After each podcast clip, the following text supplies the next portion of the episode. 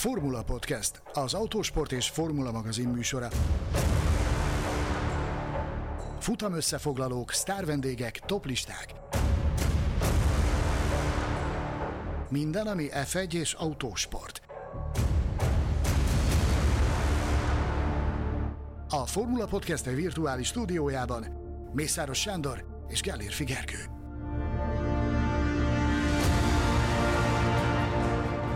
Vodafone, a Ferrari és a McLaren egykori partnere immár a Formula Podcastet támogatja a Vodafone Podcast Pioneers program keretében. Nagy szeretettel köszöntünk titeket a Formula Podcast idei harmadik adásában, melyben egy szívünknek nagyon-nagyon kedves autóversenyről, a Dakarról fogunk beszélgetni, egyfelől drága barátommal, kollégámmal, harcostársammal, Mészáros Sándorral. Szervusz Gergő, üdvözlöm a hallgatókat, sziasztok! És nem kevésbé szeretett főszerkesztőnkkel, Gobodis Tamással. Szia! Sziasztok, köszöntök mindenkit! No, hát azt hiszem, hogy az év első jelentős autóversenye, amely ugye rendszerint a Dakar szokott lenni, és így volt az idén is, egy egészen elképesztő, változatos és fordulatos szűk két hetet hozott, és úgy tapasztaltuk, talán kezdjük ezzel, Tomi, ugye ezt te figyelted elsősorban, hogy mintha az érdeklődés a szokottnál nagyobb lenne a Dakar iránt, legalábbis a, a formula felületein ez mindenképpen így érződött. Nem is csak nálunk egyébként, hanem akivel beszélgettem, autósportos, ralis, versenyző, navigátor, bárki, most ezt kicsit többen követték, vagy elhangoztak olyan vélemények, hogy, hogy az elmúlt években egyre nagyobb ennek a, az autósport értéke, és ezzel nem akarok külön vitázni, hogy ez most mit jelent egész pontosan, de hogy a, egyre inkább a teljesítmény és a tempó is számít már a megbízhatóság és a, és a hosszú távú stabilitás mellett, és valamiért ez az elmúlt időszakban egyre nagyobb érdeklődés generált, és ugye pont Sanyival beszélgettünk, vagy eh, így felvetettük még a verseny előtt eh, pár nappal, hogy eh, nem kizárt, hogy az, például az autós mezőnyben, ami azért általában a legtöbb érdeklődőt vonza, ez az idei mezőny, mondjuk a nevezési lista alapján, ez ilyen minden idők egyik, hanem a legkeményebb mezőnye volt, és lehet egyébként, hogy ez is egy picit erre rátette erre az érdeklődésre. A mi érdeklődésünkön annyira nem változtatott szerintem, úgyhogy mi ezúttal is végigkövettük az egészet. Hát igen, a mi érdeklődésünk ugye eleve megvolt, tehát itt valóban igen. túl sok pluszt nem tett Talán hozzá. túlságosan is megvolt. túlságosan hmm. is megvolt. Már jó régen. Hát igen, igen, igen, igen. Ugye valóban itt azt hiszem mindannyiunknál a tereprali ezekben a hetekben így a Formula 1-et is valamelyest háttérbe szorítja. Ugye az autós mezőnyt említetted, és nyilván az autós verseny az, már hogy az autós kategória küzdemei azok, amelyek a legnagyobb érdeklődésre tartanak számot, úgyhogy mi is erről fogunk a legrészletesebben beszélni. Talán fussuk át hogy, hogy kik voltak a fő esélyesek, kik tűntek a fő esélyeseknek, hiszen ugye, ahogy említetted, itt több különböző gyártónál is meglehetősen erős társaság állt össze. Ugye az elmúlt évek legnagyobb királya Nasser Alattia volt, aki ott hagyta a Toyotát és átigazolta a ProDrive-hoz, ugye jövőre már a Dacia-nak a gyári Dakar projektjét futtatja majd a ProDrive, és ennek mint egy előzményeként igazolt oda Alattia, aztán majd arról beszélgetünk, hogy vajon ott is marad-e ő a jövő évi hm. Dakarig. Nem indult túl szépen ez a közös kaland. Minden esetre ugye a ProDrive-nak a két ásza, Alattia és Sebastian Löb volt, lőbről ugye azt kell tudni, most kimondottan csak a Dakaros karrierjéről, hogy szakaszgyőzelmeket tekintve már ott van az örök ranglistán egy egész magas pozícióban, viszont Dakart nyernie még nem sikerült neki, és hát ugye ott volt az Audi 3-as, illetve ott voltak a Toyoták. Előzetesen ti kiket éreztetek fő kihívónak, mert hogy mondjam, Alattiával nyilván számolni kellett. Akármilyen autóba ül vele számolni kell. Toyota, illetve Audi részéről kibeéreztétek az X-et, hogy behúzhatja a Dakart. Az érdekesség az, hogy szerintem mindenkiben benne volt az X. Amit én magam láttam, nem akarom a poént lelőni, mindenki tudja a végeredményt, Carlos Sainz nyerte az autós Dakart. Amit én láttam 2023-ban, az az volt, hogy az átlagosnál többet hiányzott a Formula 1-es versenyekről, ahova azért nagy gyakorisággal elkíséri fiú gyermekét, hogy támogassa őt a helyszínen. 2023-ban nagyon sokat hiányzott, nem titok az, hogy én kapcsolatba állok vele, és időről időre beszélgetünk, és jelezte nekem azt, hogy elképesztő energiákat mozgósít az Audi annak érdekében, hogy a győzelemért harcolhassanak ezzel a ezzel a speciális versenygéppel a 2024-es Dakaron, emiatt hiányzott nagyon sok Form 1-es versenyről. De egyébként a, a Toyotában is, tehát a Toyota felhozatalban is bárki képes lett volna meglepetésre, ugyanúgy az Audinál is mindenkiben benne volt a győzelem, szerintem. Egyébként a, szerintem beszéltük is ezt még a futam előtt, hogy az Audinak ugye ez volt a projekte lezáró Dakarja, ugye a harmadik Dakarjuk, és az előző kettő ez kevés sikert hozott tulajdonképpen. Viszont, ahogy Sanyi is mondtad, nagyon-nagyon sokat dolgoztak az autón tavaly. Ugye komoly tesztprogramot futottak, rengeteg-rengeteg pénzt, időt, energiát fordítottak arra, hogy sikeresek legyenek. A BOP rendszer is egy picit azba az irányba módosult, hogy ennek a, ahogy Sanyi fogalmazott, speciális, és ezzel azt értjük, hogy egy elektromos autó, amit benzinmotor működtet, tehát ez a speciális koncepció az, ami, ami tehát hogy ez minél eredményesebb tudjon lenni, és én azt gondoltam, hogy az Audinak muszáj ezen a Dakaron most jól szerepelnie és lehetőleg nyernie, és én azt gondolom amúgy, hogy a korábbi évek problémáit és hibáit, azokat ilyen 90%-ig sikerült is megoldaniuk, és ennek köszönhetően tudták ezt megnyerni, meg egy elképesztően nagy csapatmunkával, meg csapatszellemmel, amivel szerintem messze kiemelkedtek egyébként az összes többi csapat közül ezen a Dakaron. Ugye nagyon érdekes helyzetet teremt az, most ez csak ugye földobva, hogy az Audinál egy meglehetősen erős hármas állt össze, nyilván két, két lábon járó legenda Stefan Péter Hanzel és Carlos Sainz személyében, valamint ugye Matthias Ekström, aki nyilván terepraliban nincs egy polcon velük, viszont Ekström a, az univerzális autóversenyzőnek az egyik minta példánya, tehát őt bármilyen szakákban bármilyen szakákba beülteted, ott versenyképes lesz, ez sokszor bizonyította, és ugye egyébként Péter Hansen maga úgy nyilatkozott a Dakar előtt, hogy meglehetősen nagy jövő várhat rá a terepraliban. Szóval, hogy ez a három versenyző felszabadul ugye azáltal, hogy az Audi projektje véget ér, és ez tulajdonképpen a, mondjuk így, a pilóta piacon is izgalmas mozgásokat hozhatna, de egyelőre akkor az idei Dakarról beszéljünk. Lehet egy picit rákötni a Forma 1-re? itt az Audi is hattyudalt, az Audi terepről is hattyudalát, amit, amit én hallottam erről. Ugye tudjuk nagyon jó, hogy azért fújja le ezt a programot is az Audi minden egyéb más sporttevékenység mellett, mert a Formula 1-re fognak összpontosítani, és hát ugye a Sauber lesz az, amelyik Audi-val konvertálódik 2026-ra, és bizony ebben a terepralis csapatban, akik most megnyerték a Dakart, én magam is ismerek több olyan szakembert, elsősorban mérnöki területen, akik, akik mostantól kezdve hogy ez a projekt lezárult, mostantól kezdve a Formula 1-es projekten dolgoznak. Tehát ők már úgy léptek bele ebbe a tereprali sztoriba, hogy tudták nagyon jó, hogy amikor ez kifut, akkor onnantól fogva a Formula 1-ben kaptak munkát, és, és viszonylag nagy számban vannak ezek, és ugye sokszor beszélünk arról, hogy egy ilyen csapatnál, mint amilyen az Audi szerveződő Forma 1 csapata lesz, mennyire fontos a győztes mentalitás, hát most azok a szakemberek, akik akik váltanak, és mostantól a Formula 1 fognak dolgozni, azok kaptak egy kis, egy kis dózist, egy kis injekciót azzal kapcsolatban, hogy milyen a győzelemnek az íze, úgyhogy ez egy kis Forma 1 kötődésű érdekesség volt. Ugye itt említette egyik őtök azt, hogy az Audinak az elmúlt két évben meglehetősen sok problémája adódott ezzel a speciális járművel, és ugye az előző két kiírás győztes állattia arra számított, hogy idén is problémái lesznek az Audinak, aminek egy, amely meggyőződésének egy nem túl elegáns módon adott hangot. Tomi, hogy volt ez? Idézzük fel a verseny üzengetést. Szerintem a Nasser sztorit így egyben érdemes tálalni, úgy, vagy azért gondolom így, mert szerintem ez a futam előtti üzengetése, ez szoros összekötetésben áll azzal, ahogy ő végül távozott erről a futamról.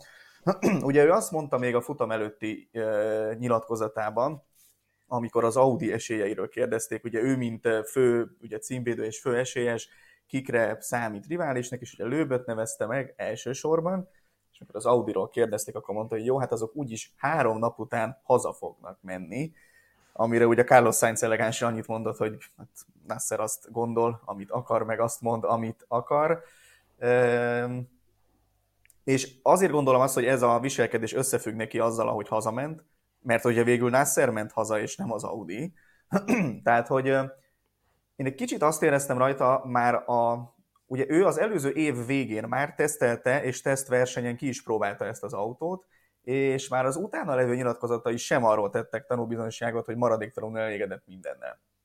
Majd eljött ez a verseny, és kicsit úgy állt ő ehhez szerintem, én azt vettem ki az ő szavaiból viselkedéséből, hogy ő a, ennek az egész dolognak a legnagyobb tudora, a legnagyobb esélyese, és óriási nagy nyomás van rajta emiatt. Ő nem szerepelhet gyengén, nem hibázhat, nem mehet mellé, stb.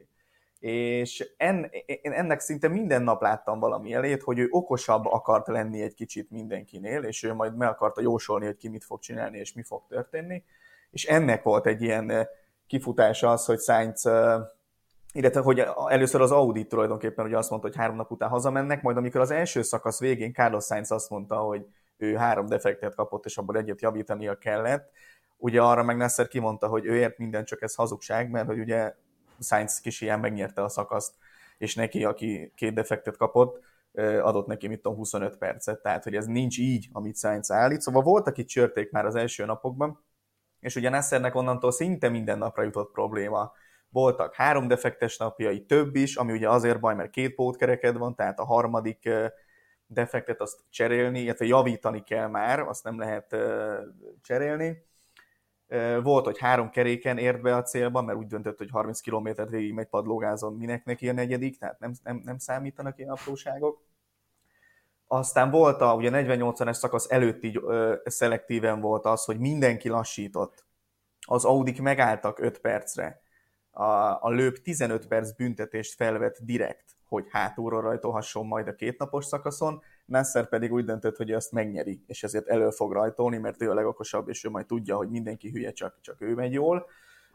De én szerintem e- ezek mögött is az volt inkább, hogy, hogy ő nem bízott ebben a projektben, meg ebben az autóban annyira, és nem gondolta úgy, hogy elengedhet úgymond direkt 5 perceket is akár ezen a futamon, mert addig sem ez volt egyébként a helyzet majd aztán megállt neki a motor, szétesett a kormány összekötő, aztán eltört neki a harmadik lengőkar, és úgy döntött, hogy hazamegy. És úgy döntött, hm. hogy amikor egymás után negyedik szakaszon, vagy negyedik nap állt meg az autója, úgy döntött, hogy akkor köszönöm szépen, visszafordulok, bement a táborba, letette az autót, megköszönte a részvételt, és be- belemondta a kamerába, hogy soha többet nem akarok beleülni ebbe az autóba, és, és elment haza, amiért kapott hideget, meleget, főleg hideget egyébként, és hogy cserbe hagyta lőböt, meg tudnia kellett volna, meg minden. Én e, e, kíváncsi vagyok a véleményetekre ebben a témában. Nekem ez nagyon kérdéses, hogy itt Nasser ezt mennyire csinálta jól, mennyire érthető, meg mennyire nem. A lényeg az, hogy ő gyakorlatilag egy tiszta szakasz nélkül hazament erről a Dakarról címvédőként, ami a ProDrive-nak óriási nagy betli volt. Nézd, én ott kezdeném az egész üzengetősdiről egy gondolat, ez már tavaly elkezdődött, amikor, amikor itt a plusz kilowattokat kapták az Audi ez már akkor elkezdődött ez a csört, ez soha nem is hagyott alább, ami annak fényében érdekes, hogy hogy nézzetek utána a terepralis történelemnek. Volt idő, amikor Carlos Sainz és Nasser Alati a legjobb barátok voltak, és együtt építettek maguknak versenyautót Amerikában. Úgyhogy e, idáig tud fajulni a rivalizálás, hogy ilyen, ilyen csúnya csörték kialakulnak. Azt, hogy ez a Nasser dráma, vagy össz, fogalmazunk összeomlásnak, mert ez szerintem egy összeomlás volt, amit most láttunk. Nézd, ismerve David Richardsot, alkalmam nyílt Las Vegasban összefutni vele a, a nagy díjon, és beszélgetni erről, hogy, hogy mit is jelent a ProDrive számára az, hogy sikerült megszerezniük Nassernek a szolgáltatait. Ugye ez ki kell, ki kell, hogy mondjuk, Nasser Alatiak ennek a műfajnak egy, egy ikonja.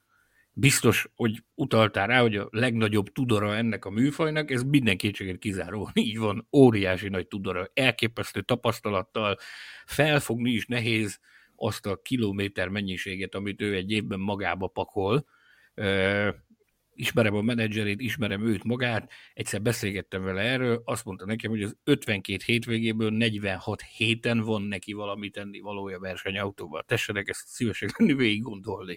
Ez sok, sok esetben teszt a sivatagban, sok esetben ralizás, sok esetben tereprali verseny, de valamit mindig csinál, ami a versenyautóval kapcsolatos. Tehát nagyon nehéz azt firtatni, hogy ennek ő a, a legnagyobb tudora. Picit nekem itt olyan érzésem van, hogy itt egók találkoztak. Uh-huh. Egók uh-huh. találkoztak egymással.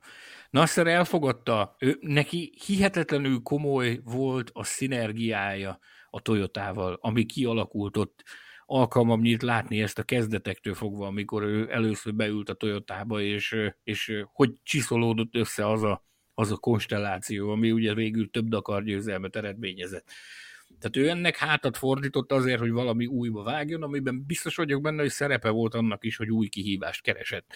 Nyilván a ProDrive csábítgatta őt, meg mindent megtettek annak érdekében, hogy egy ekkora nevet megszerezzenek egy ilyen projekthez, ugye a Renault koncern pénze lesz ebben a Dacia projektben, ehhez kell egy olyan, akivel, akire azt mutatod, hogy, hogy nem nyúlhatsz mellé mert, mert óriási nagy ember. Ki tudja, hogy mit ígértek neki, ki tudja, hogy mi lett az asztalra kitéve, hogy ezt meg fogod kapni, meg, meg így lesz, meg úgy lesz, meg amúgy lesz.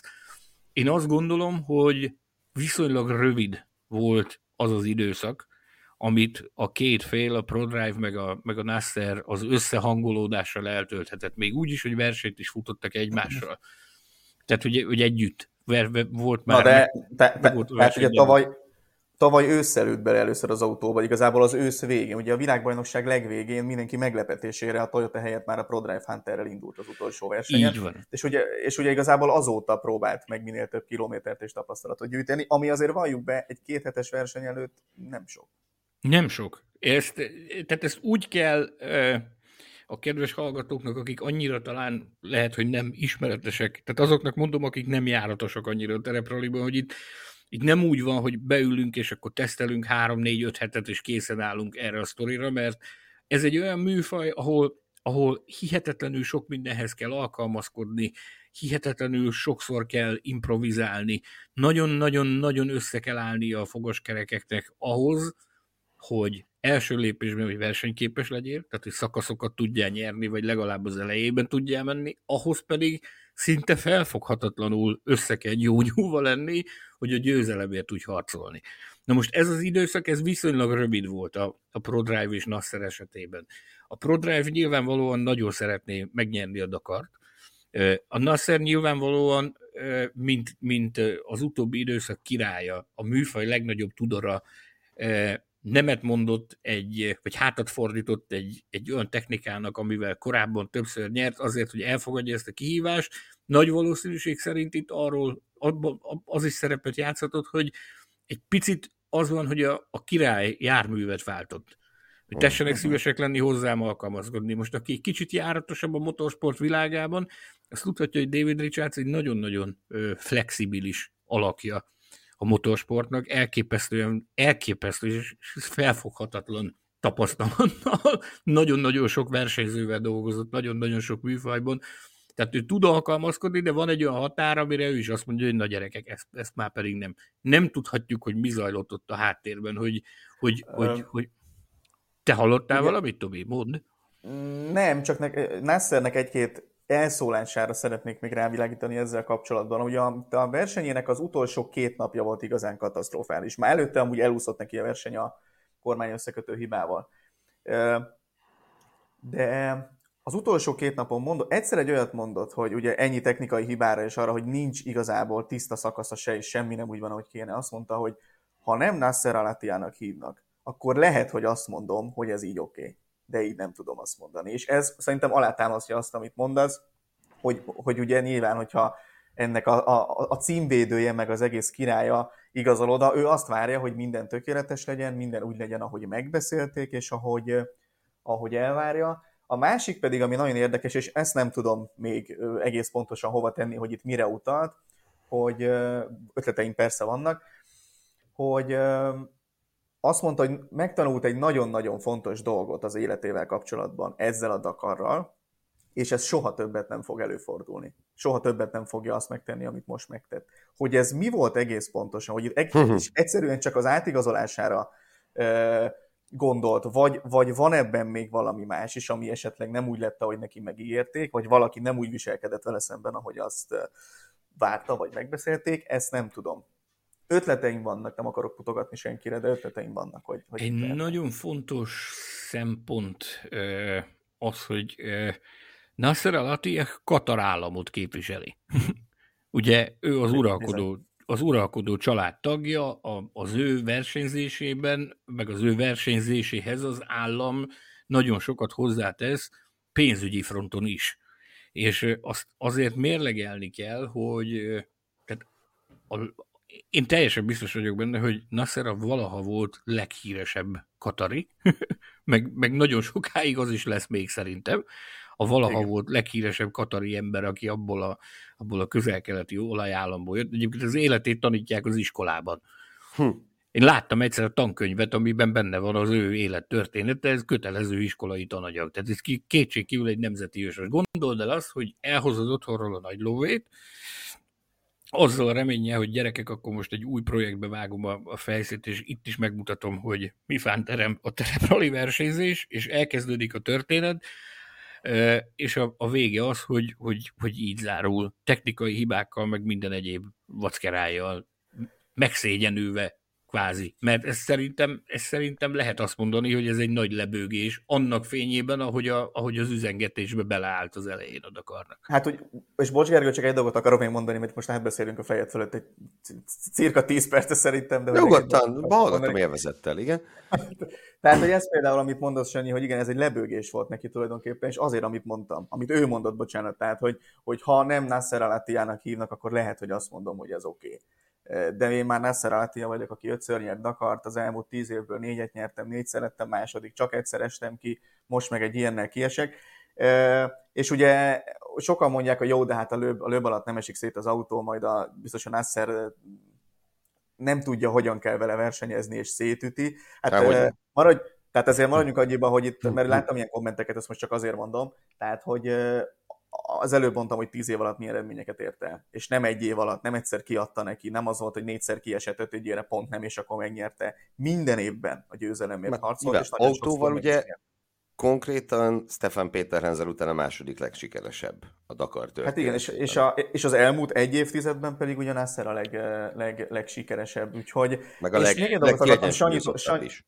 Sanyitól akartam még egy dolgot kérdezni, szintén egy kommentre reagálva illetve több kommentre, ugye itt a hazafutás, ez a nagy hazafutás most Nassernek, hogy, hogy sokan mondják azt, hogy ő most itt ugye föladta, ő nem igazi küzdő, ő csak a jóval akar versenyezni. Á, gyerek. Te nagyon jól ismered ugye Nasser hát meg tudod erősíteni ezeket a feltételezéseket? olyan nincs, olyan nincs emberek, hogy ez az ember ez bedobja a törő között. Én, én megmondom őszintén, hogy én, én nála nagyobb küzdőt, persze biztos minden műfajnak megvannak a maga nagy küzdői, de ha elég régen figyelitek ezt a műfajt, akkor még emlékezhettek arra az időszakra, amikor, amikor az x nek a BMW-vel kezdte bontogatni a szárjait, és akkor jöttek a, a napi beszámolók, amikor azt látod, hogy irgalmatlanul megy, gatyán megy a, a, a BMW, és a vége mindig az volt, hogy valami crash teljes összeomlás, vége a bulinak, mindenki azt mondta, hogy ez a gyerek iszonyú gyors, de ebből soha nem lesz igazi, igazi versenyző, mert nem képes megzapolázni magát, és ez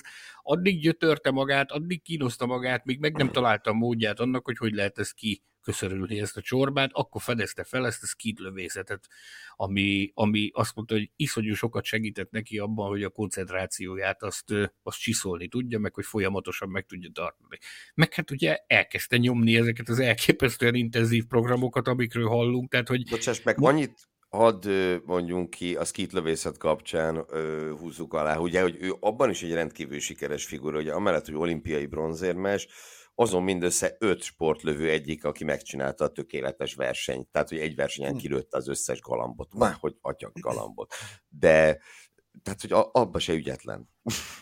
Abszolút, abszolút, nagyon is, nagyon is ügyes, meg azt mondja, hogy a két dolog az, az, az nagyon, tehát az autóversenyzés kapcsán fedezte fel az agyaggalamlövészetet, hogy mellesleg hobbiból úgy kijutott vele az olimpiára. Tehát azért az Párszor, se, igen. igen, az se, az se piti teljesítmény. De hogy nem fogja feladni, az, az százezer százalék. Tehát ha valaki tud küzdeni, ha valaki van, ő soha a büdös életben nem adja fel, akkor az a Nasser. Máskülönben nem tartana itt, ahol, ahol, ahol tart. Ugyanis ezek az emberek, például a Science többszörös rally világbajnok volt, amikor az alattia elkezdett versenyezni a terepralliban. Péter Hansel már nem tudta megszámolni a Dakar győzelmei számát, amikor a, amikor a Nasser ebbe a, ebbe a körforgásba belekerült, és nézzétek meg, hogy hol tartunk. Ezek az emberek ö, örülnek annak, amikor le tudják őt győzni. Sőt, úgy állnak hozzá, hogy ő a legnagyobb esélyes, és azért ezt azt a hallgatóknak megint szeretném hangsúlyozni, meg aláhúzni, nem lenézve semmilyen autósport szakágat, semmilyen autósport teljesítmény, egy Dakart két héten keresztül, 5000 kilométeren keresztül úgy megcsinálni, hogy jól felmért, hogy melyik dűnén hogyan mész át, a száz százalékot közelíts, mert azért azt tegyük hozzá, és ezt ők maguk is elmondták egyébként, Sainz is, Nasser is, Peter Hansel is, mindenki elmondta, hogy ez a Dakar, ez nem ugyanaz a Dakar már, mint mondjuk tíz évvel ezelőtt. Itt, itt egyszerűen nem fér bele az, hogy elóvatoskodsz 5 percet, mert akkor kikapsz. Tehát ez már nem az, hogy akkor jó fél órákkal dobálózunk hétfőről kedre. Itt már nem erről van szó, és, és itt nagyon-nagyon gyorsan kell menni végig, de közben nem szabad hibázni, nem szabad semmit túlvállalni, mindenhol két hétig jó döntéseket kell hozni, minden egyes helyzetben úgy, hogy egyébként nem sokat alszol, nem sokat pihensz. Jó, amúgy láttuk nyilván Nasser milyen motorhomban, lakókocsiban lakik, azért ott, ott lehet pihengetni néhány órát, hogyha éppen úgy hozza a helyzet, de azért mégiscsak ez, ez teljesen más, mint egy egyszerű idézőjelbe autósport hétvége. Úgyhogy aki ezt jól meg tudja csinálni, és nem egy évben, hanem minden évben, azt én a világautó versenyzésének leges-leges legfelső polcára tudom csak tenni, és ez, aki visszatérve erre, aki ilyen quitter, tehát aki, aki a, visszalép bizonyos helyzetekből, vagy, vagy nem vállalja fel a küzdelmet, azok nem tudnak ilyen szintre elérni. Visszatérve arra, amit, amit mondta a motorhomot, hogy a kényelme azért megvan a sivatag kellős közepén, és azért lehet, hogy ez kényelmes, ez ahhoz a toprogyhoz képest, amihez az átlag tereprali versenyző hozzá van szokva, a Hotel de a feldobható egy másodperc alatt kinyitható sátor, úgy hívtuk, hogy Hotel de Quechua annak idején. Tehát, hogy, hogy ahhoz képest igen, nagyon nagy komfort, meg kényelem a sivatag kellős közepén, de ne felejtsük el azt, hogy ezeknek a srácoknak, például a Nassernek a versenyzésen kívül elképesztő mennyiségű médiával kapcsolatos tennivalója is van. Velük forgatnak különböző spotokat, meg, meg reklámokat, meg interjúkat adnak, tehát ők a, a, a versenyzés az ugyanúgy, mint ahogy a Forma 1 hogy a, az autón kívül is elképesztően sok tennivalója van. Olyan mérnöki stábja van az Audinak, meg ezeknek a nagyobb csapatoknak, hogy, hogy nagyon sok embernek tátva maradna a szája ezt látva a háttérben, hogy micsoda munka zajlik ott, ott ugyanúgy van mérnöki briefing, be kell ülni, több órán keresztül dolgozni, tehát az attól, hogy kényelmes nekik ott a fekhely, az nem jelenti azt, hogy többet tudnak pihenni. Egy. Kettő. Visszatérve arra, hogy Nasser itt az hatalmas nagy tudora ennek a műfajnak.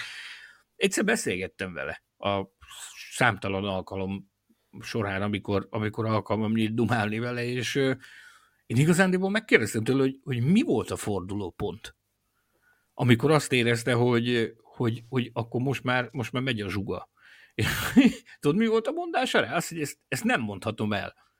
Azt mondta, hogy ő hm. úgy érzi, hogy rájött valamire a versenyzés kapcsán, hogy, hogy hogy kell ezt úgy csinálni, hogy a teljesítmény is meglegyen, de a technika se kopjon el alóla, azt mondta, hogy ő úgy érzi, hogy rátalált valami olyan speciális dologra, amit, amit nem fog felfedni senki élő embernek, de ő azt úgy gondolja, hogy ha ezt a, ezt a ő így fogalmazott, hogy trükköt, ezt ő tovább hasznosítja, meg tovább alkalmazza, akkor az garancia lehet arra, hogy ő még jó sokáig a, a mezőnynek a, az élbolyában. Na most ezt, ezt nem tegnap meg tegnap előtt mondta, hanem jóval korábban. És és ez az utalás, amit tett, hogy ez a, ez a trükk, amit, amire ő rájött, ez azóta már azért sokszorosan kifizetődött, és nekem mindig vissza-vissza a fülembe az, amit akkor hallottam tőle. Az Isten háta mögött két kilométerrel a sivatag, kellő, sivatag kellős közepén, hogy, hogy, hogy igen, ezt a trükköt én ezt megtanultam, nagyon sokat kellett a sivatagban autózzak ahhoz, hogy rájöjjek arra, hogy, hogy mi ez a trükk, de mostantól ezt maga biztosan tudom alkalmazni. Picit olyan volt, mint egy, mint egy Jedi, tudod, aki arról beszél, hogy a fénykar az micsoda dolgokra képes. Lehet, hogy, hogy, hogy itt most ebben a közegben, amiben belekerült, ezt a fénykardot most nem tudta működésre bírni. Nem lehet, hanem biztos, azért járt úgy, ahogy, de, de engem igazándiból az érdekel, hogy mi lesz ennek a sztorinak az utózöngéje. Mert ez egy nagy projekt, amiben belevágta a fejszét, nem szokott ő egy végtelenül barátságos, meg béketű, nagyon kemény, nagyon sokat követel, de egyébként egy barátságos figura, az üzletben nagyon kemény, és ezért vagyok nagyon kíváncsi arra, hogy, hogy mi lesz az utózögéje ennek, amikor David Richards és Nasser elkezdenek skandározni egymásra, hogy abból mi fog kisülni. Hát igen, ezért ez valószínűleg nem annyira egyszerű, hogy már pedig én ebbe többet nem ülök bele, és akkor veszem a kalapomat, pipámat, és távozom. De, de nyilván hallottunk éppen elég sportolót, bármilyen sportágról legyen szó felindultságában, olyat mondani, amit utána talán ö, már nem gondol annyira komolyan. Ö, talán a keleténél kicsit több szó esett Nasser Alattiáról, de ez egyáltalán nem probléma, mert azt hiszem, hogy tényleg ennek a Dakarnak összességében Sainz győzelme mellett, amire majd mindjárt rákanyarodunk, ez volt a legnagyobb sztoria a hazamenős nyilatkozattól, hogy jutott el a hazamenésig Alattia, aki ugye a Toyotát hagyta ott, és a, mm, ugye a Toyotánál nem szerződtettek olyan igazi nagy giga mega szupersztárt a helyére, hanem alapvetően az volt a, a hozzáállás, hogy a meglévő versenyzők mellett, hogyha valaki jön, akkor az mint egy építkező jelleggel, ugye a, azzal a jövőt építsük azzal az érkezővel, és érkezett például egy nagyon izgalmas figura, csak úgy említés szintjén Seth Quintero, aki 21 éves, és már a negyedik Dakarját teljesítette, ugye ez azért ritka, ezt nyugodtan kimondhatjuk, tehát ez nem az a műfaj, ahol 21 évesen már negyediket tolod le. Ugye ő eddig könnyű, na, könnyű prototípussal, tehát T3-assal ment, három év alatt nyert 20 szakaszt, tehát viszonylag sikeres volt ebben a műfajban. Ő volt például az egyik érkező a Toyotához, és hát ugye ott voltak a tavalyi év felfedezetje, a brazil Lucas Moraes, ott volt Ginier de Villiers, aki ugye Dakar győztes, meg szerintem nyolcszor volt összetett dobogón, ott volt Verline Csicserit, aki ugye lassan 20 éve teljesítette az első Dakarját, és, és az idei lett neki a legsikeresebb, két szakasz nyert, és negyedik lett, és ugye a második helyen is egy Toyota végzett, Gregoire de Mévius Báró fia, Guillem, Miért nézel így? Guillaume. Semmi, csak, a, csak, csak az ő nevével itt az egész Dakar során, bármilyen videóban, bárhol beszéltem róla, mindig megszenvedtem, hogy most hogy is kell mondani, de örömmel de hallottam, nem kérdeztétek hogy... meg? Guillaume de Mévius. Hogy kell? Guillaume de Movies. Igen, erre sikerült, rá, sikerült rájönnöm, hogy Guillaume, csak ugye az első, tehát se a mm, különböző nyelveken maradjunk ennyibe, különböző nyelvű kommentátorok is napról napra másképp mondták az ő nevét. Én maradtam a Guillaume-nál, de itt a Gülemtől kezdve majdnem már tényleg Golemnek is hívtuk, tehát igazából itt minden, minden elhangzott már vele kapcsolatban. Úgyhogy, úgyhogy ja. Szóval, Demivius Báró fia, maradjunk ennyiben, ugye ő lett végül a második helyzet, viszont a győ... De Gergő, várj meg, miért mondod a Demiviusra, hogy Báró? Mert az. Az De idősebb, az édesapa, aki volt VRC pilóta. Gregoire. Gregoire. Az Báró. Igen, az egy határozottan egy Báró. De mióta? hát, hát bocs, gondolom, ez úgy szokott lenni, hogy amikor meghal az apja, aki báró volt, akkor megöröklött tőle. Jézus, Szerintem ember, azóta. Azt, mindegy, tufa vagyok, én ismerem az embert elég régen, de ezt nem tudtam róla, hogy ő báró. Tudod egyébként, hogy ő kicsoda?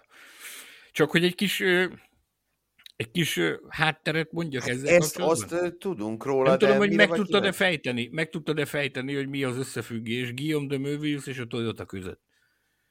Nem, de mindjárt megmondom. Na mond, megmondom neked, a, megmondom neked a tutit, igen. Uh, Guillaume de Mövius, uh, Gregoire de Mövius fia. Báró. Ugye most már tudom, tudom azt is róla, hogy Báró, eddig nem tudtam, pedig jártam is már nála.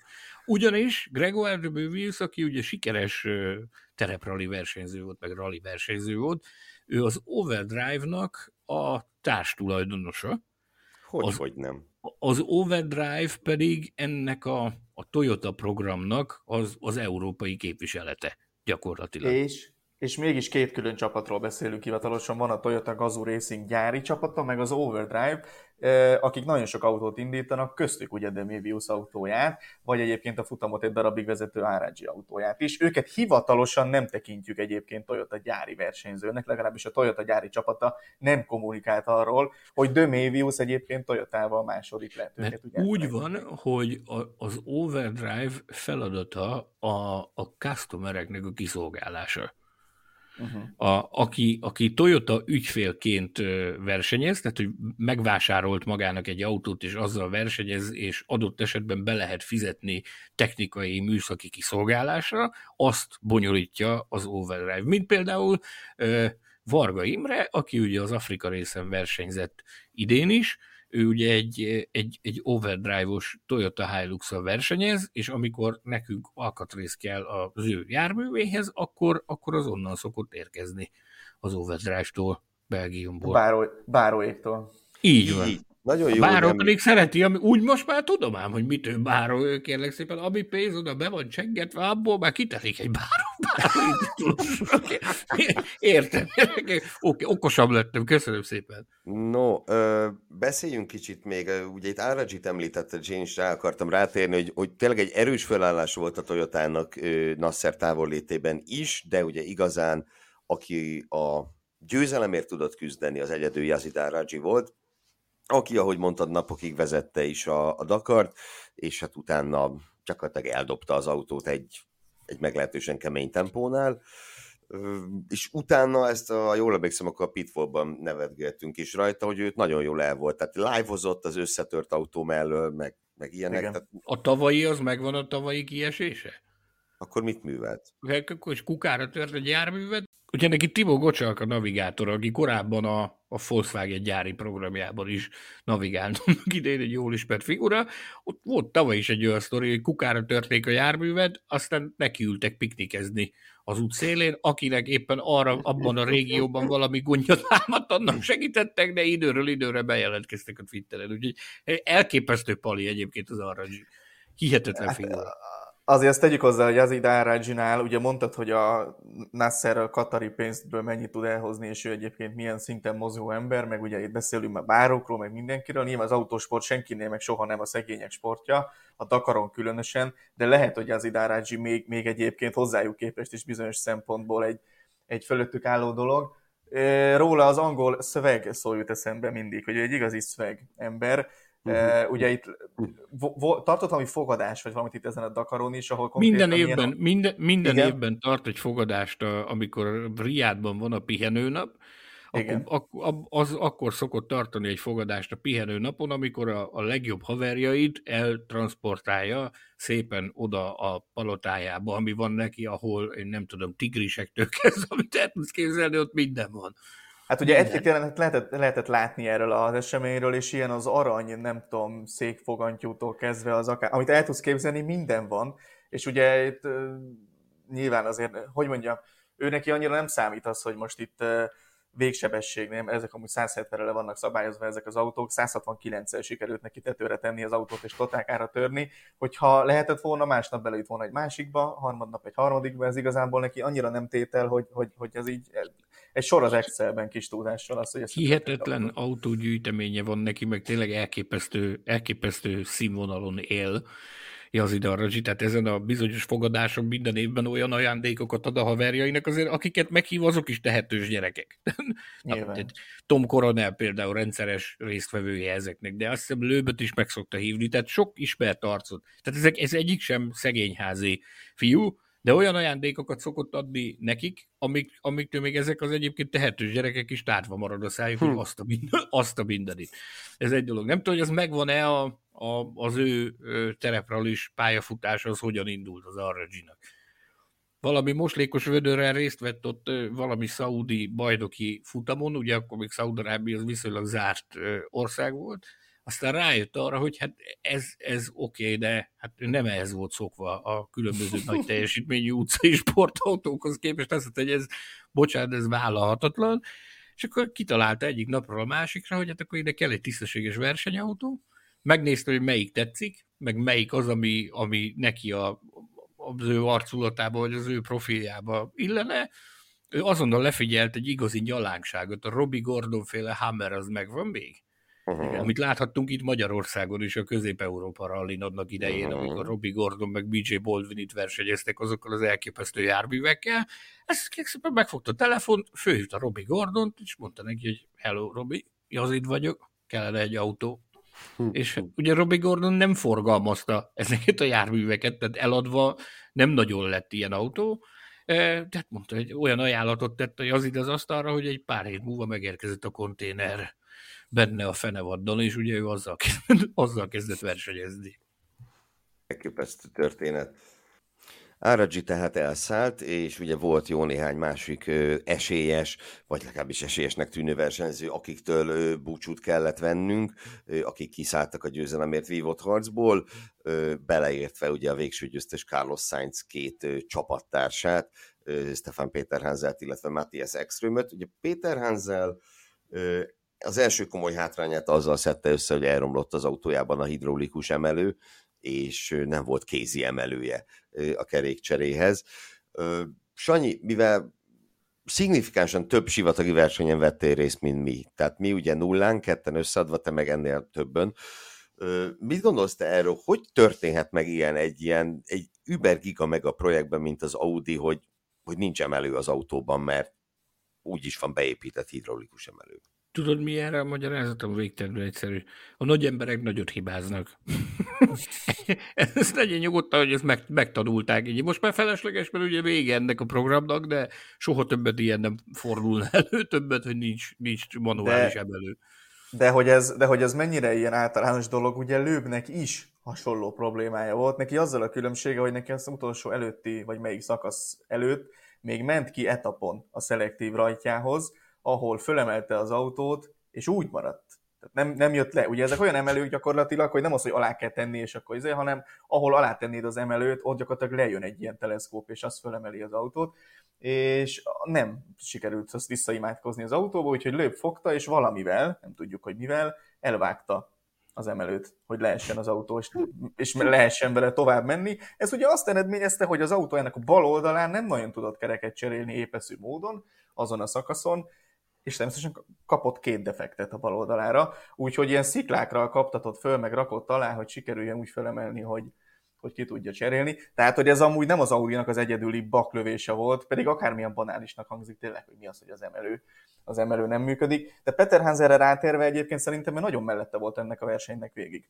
ősz, őszintén. Így gondolom, hogy vagy ő nem tud, akar már olyan tempóval végigmenni, mint ahogy itt most kell az élmezőnynek, vagy, vagy, vagy, vagy egyszerűen nagyon-nagyon rosszul jöttek ki neki a dolgok ritmusba. Ugye nyert egy szakasz, de igazából azzal sem ment semmire. Azon túl nem nagyon voltak neki igazából olyan eredményei, vagy olyan pillanatai, amikor felhívta volna magára a figyelmet. Nem is volt köze igazából semmihez.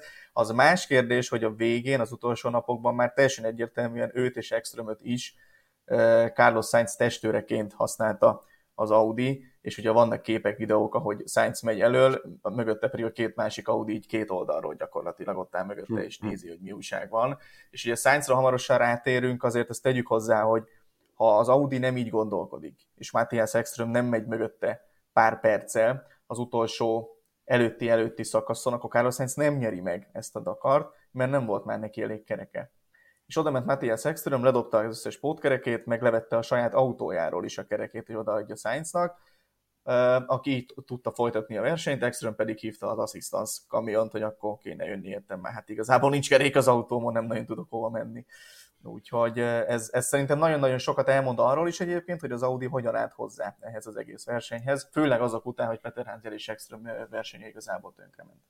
Belelát, Igen, ugye ez fontos hangsúlyozni, hogy extrém is az élmezőnyben haladt egy rövid ideig, ugye egész pontosan, amikor neki a, a maratoni szakaszon, vagy egyel utána, azt hiszem egyel utána pusztult meg az autója, igen, a szuper szakasz igen. után, és ő második, és ő második volt helyen állt.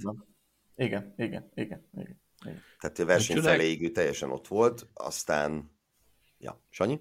Nagy csodák nincsenek egyébként most itt erre a testőrködésre mondom, ezeknél a nagyobb csapatoknál mindig úgy működik, hogy, hogy el, lenyomják az első néhány napot, aztán meglátják, hogy ki az, aki jobban áll, meg, meg ki az, aki, aki, aki egy kicsit kraftosabb akkor, és a többiek onnantól kezdve amennyire csak lehet, alárendelt szerepben vannak, vagy legalábbis az a feladatuk, hogy segítsék a másikat. Tehát láttunk már ennél cifrábbat is, Persze. nem annyira, nem annyira reflektorfényben a Dakaron, tehát hogy, hogy, hogy megálltak és szétkapták az autót, és az autóból vettek ki alkatrészt hogy odaadják a másiknak, amivel, amivel tovább tudott menni. Tehát ez, ez nem egy új keletű dolog.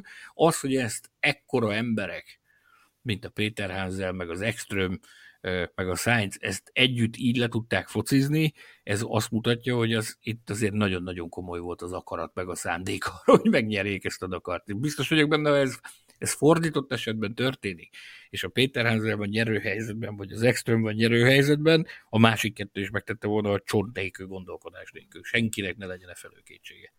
Persze. És ugye egy emberről nem esett még szó a győztesen kívül, e, egy fontos szereplőről, ez pedig Sebastian Löb, bár persze ugye őt is érintettük, ő volt Nasser Alatti a partnere, ugye ebben a bizonyos ProDrive Hunterben, és Löb azt megmutatta, vagy inkább azt mondanám, hogy Löb Huntere megmutatta, hogy ez az autó képes úgy is közlekedni, hogy közben nem romlik el, legalábbis egy darabig. Ugye az utolsó előtti szakaszig is voltak Löbnek problémái, de ezek csak olyan szintű problémák voltak, amelyek ugye esélyt biztosítottak számára arra, hogy a Dakar győzelemért küzdjön, hiszen a tizedik szakasz után ugye 13 perc volt a lemaradása sainz szemben, és ez még nem tűnt egy megoldhatatlan feladatnak. Nyilván ott, ott már Carlos Sainz volt az esélyes a egyértelműen, de, de nem tűnt megoldhatatlannak ez a feladat. Aztán viszont ugye másfél óra ott maradt az utolsó előtti szakaszon, lehet, hogy Alattia megátkozta lőböt, és én azt gondolom egyébként, hogy itt úgy fogalmaztál, hogy ezek olyan technikai hibák voltak, amik esélyt adtak arra, hogy harcoljon a győzelemért. Szerintem meg pont, hogy olyan technikai hibák voltak, amik elvették az igazi esélyét arra, hogy a győzelemért küzdjön. Mert oké, okay, hogy ott csak 13 perc hátránya volt, de ha csak aznap nem esik szét alatta ez, a, ez az autó, akkor, akkor, akkor már vezette volna a versenyt egyébként. Igen. Tehát ott ugye Sainz ilyen 25-28 perceket hagyott el, amíg ugye várt extremre, meg a defektek, meg minden, tehát ott azért ott Sainz bajba került azon a szakaszon, de Lőb is elbukott vagy 15 percet, ott volt ez, hogy sziklákkal kellett kiraknia hogy föl tudja emelni az autót, meg, meg ott is eltört neki ez az a futóműben. Ugye ő is elmondta, meg Nasser is elmondta, hogy ennek az autónak egyszerűen a sziklás részek nem, egyszerűen nem tudnak vele érdemben menni. Ha gyorsan mennek, ha lassan mennek, ha vigyáznak, ha kerülnek, minden tök mindegy.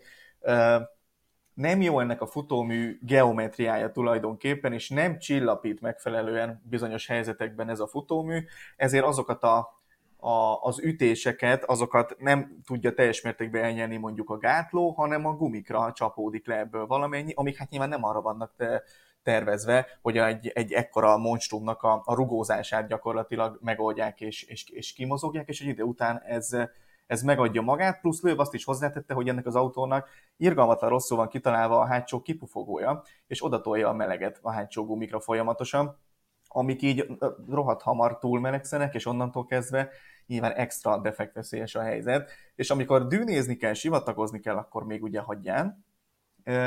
Amikor viszont ezeken az extrém sziklákon kell átmenni, orosz rulett, hogy éppen, éppen hány defektet fogsz kapni. Lőbnek volt olyan szakasza, hogy 5 defektet kapott, és 20 kilométerenként meg kellett állni fölpumpálni egy kereket. Tehát, Rettenetesen durvák ezek a sziklás szakaszok egyébként. Tehát az, azt a, képernyőn, a tévében, tévét nézve lehet valamiféle fogalma az emberek, de, de ezek a sziklás gyerekek, ez felfoghatatlan, komolyan túlzás nélkül. vannak kitalálva. Brutális, hogy milyen helyekre, milyen helyekre viszi be a mezőnyt ezekre a, ezekre a sziklás területekre. Nekem a marokkói, meg, meg afrikai sziklákkal kapcsolatban vannak tapasztalataim, de egyszerűen hihet. Az első dolog, amit megtanultam a sivatagi versenyzés kapcsán, az az, hogy ha defekt nélkül mész, akkor, akkor egyszerűen nem volt elég gyors.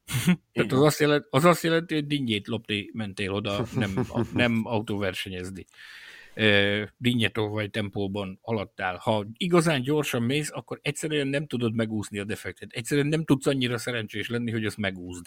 És ezek hátborzongatóak ezek a sziklák. Egyébként ilyenkor szokott megszületni a felismerés, az az, az hogy jó, akkor költözzünk le a légiós regényekből jól ismert Airfoodba, Marokkóba. Uh-huh. Ott található Airfood, ott van egy, egy viszonylag jól kialakított terület ahol, ahol műhelyek vannak, amit ki lehet bérelni, és akkor oda szépen be lehet költözni, és akkor ott szokták bonyolítani. Nagy autógyártók is bonyolítanak ott teszteket, de terepralis csapatok is borzalmasan sok időt töltenek Erfurt környékén, ugyanis ez egy olyan különleges része a világnak, hogy hogy ha visszafelé mész, tehát északnak, akkor fölmész a hegyekbe, az Atlaszba, ott tudsz sziklákon pattogni, meg, meg hegyi utakon, hogyha lefelé mész délre, akkor ott a sivatag, mindenféle geo, geológiai felület megtalálható, amin, amin a járművet ki lehet próbálni. Úgyhogy én biztos vagyok benne, hogy a ProDrive-osok ezután, hogy ezt így kijelentette Sebastian Lő, biztos, hogy, hogy az eddiginél is több időt fognak a térségben tölteni azért, hogy a Hunter tökéletesítsék. És még ugye az az érdekesebb egyébként, hogy ugyanezeken a sziklás részeken, ha nem is ennyire durván, de, de, de szintén elég erősen szenvedtek az Audik is. Az Audiknál Peter Hansel mondta el, azt hiszem, még az első szakasz után rögtön, hogy emberek, én voltam azért néhány Dakaron már, nem tegnap jöttem ide a sivatagba először, de fogalmam sincs, hogyan kell ezeken a sziklákon vezetni, egy ennyire nehéz autót. Ugye az Audi az elektromos hajtásrendszere miatt még sokkal nehezebb, mint a többi T1-es terepjáró, és, és azok ugye még, még nagyobb terhet jelentenek a futóműnek, guminak, és az Audi se bírták, és ugye itt jön ki megint az, hogy a Toyota, ha a Toyotában lett volna egy ilyen kaliberű pilóta, mint aki eligazolt tőlük, vagy aki a rivális csapatokba ugye versenyzett, az az autó az összes sziklás szakaszt megnyerte, kivétel nélkül. A dűnéken ezek a dűne, ezek a, a tehát a, az ilyen szintű sztárok, mint Nasser, vagy Peter Hansel, vagy, vagy, vagy Sainz, ezek az emberek érvényesítik a tudásukat, tapasztalatukat, és ott lehet, hogy tényleg egy adás előtt beszéltünk arra, hogy egy unimoggal is lehetne akár jó időket menni ilyen, de, ilyen helyen, lehet, hogy még azzal is nyernének. De a sziklán meg nem volt ellenfele a Toyotának, ez szerintem egy nagy tanulsága volt ennek a versenynek. Ugye például ez a tizedik szakasz, amit, em, amit említettél, ugye az a bizonyos szakasz, ahol Sainz megvárta Extrömöt, Extröm szétkapta a saját autóját, és segítsen Sainznak nagyon nem te a kerekei tudatta.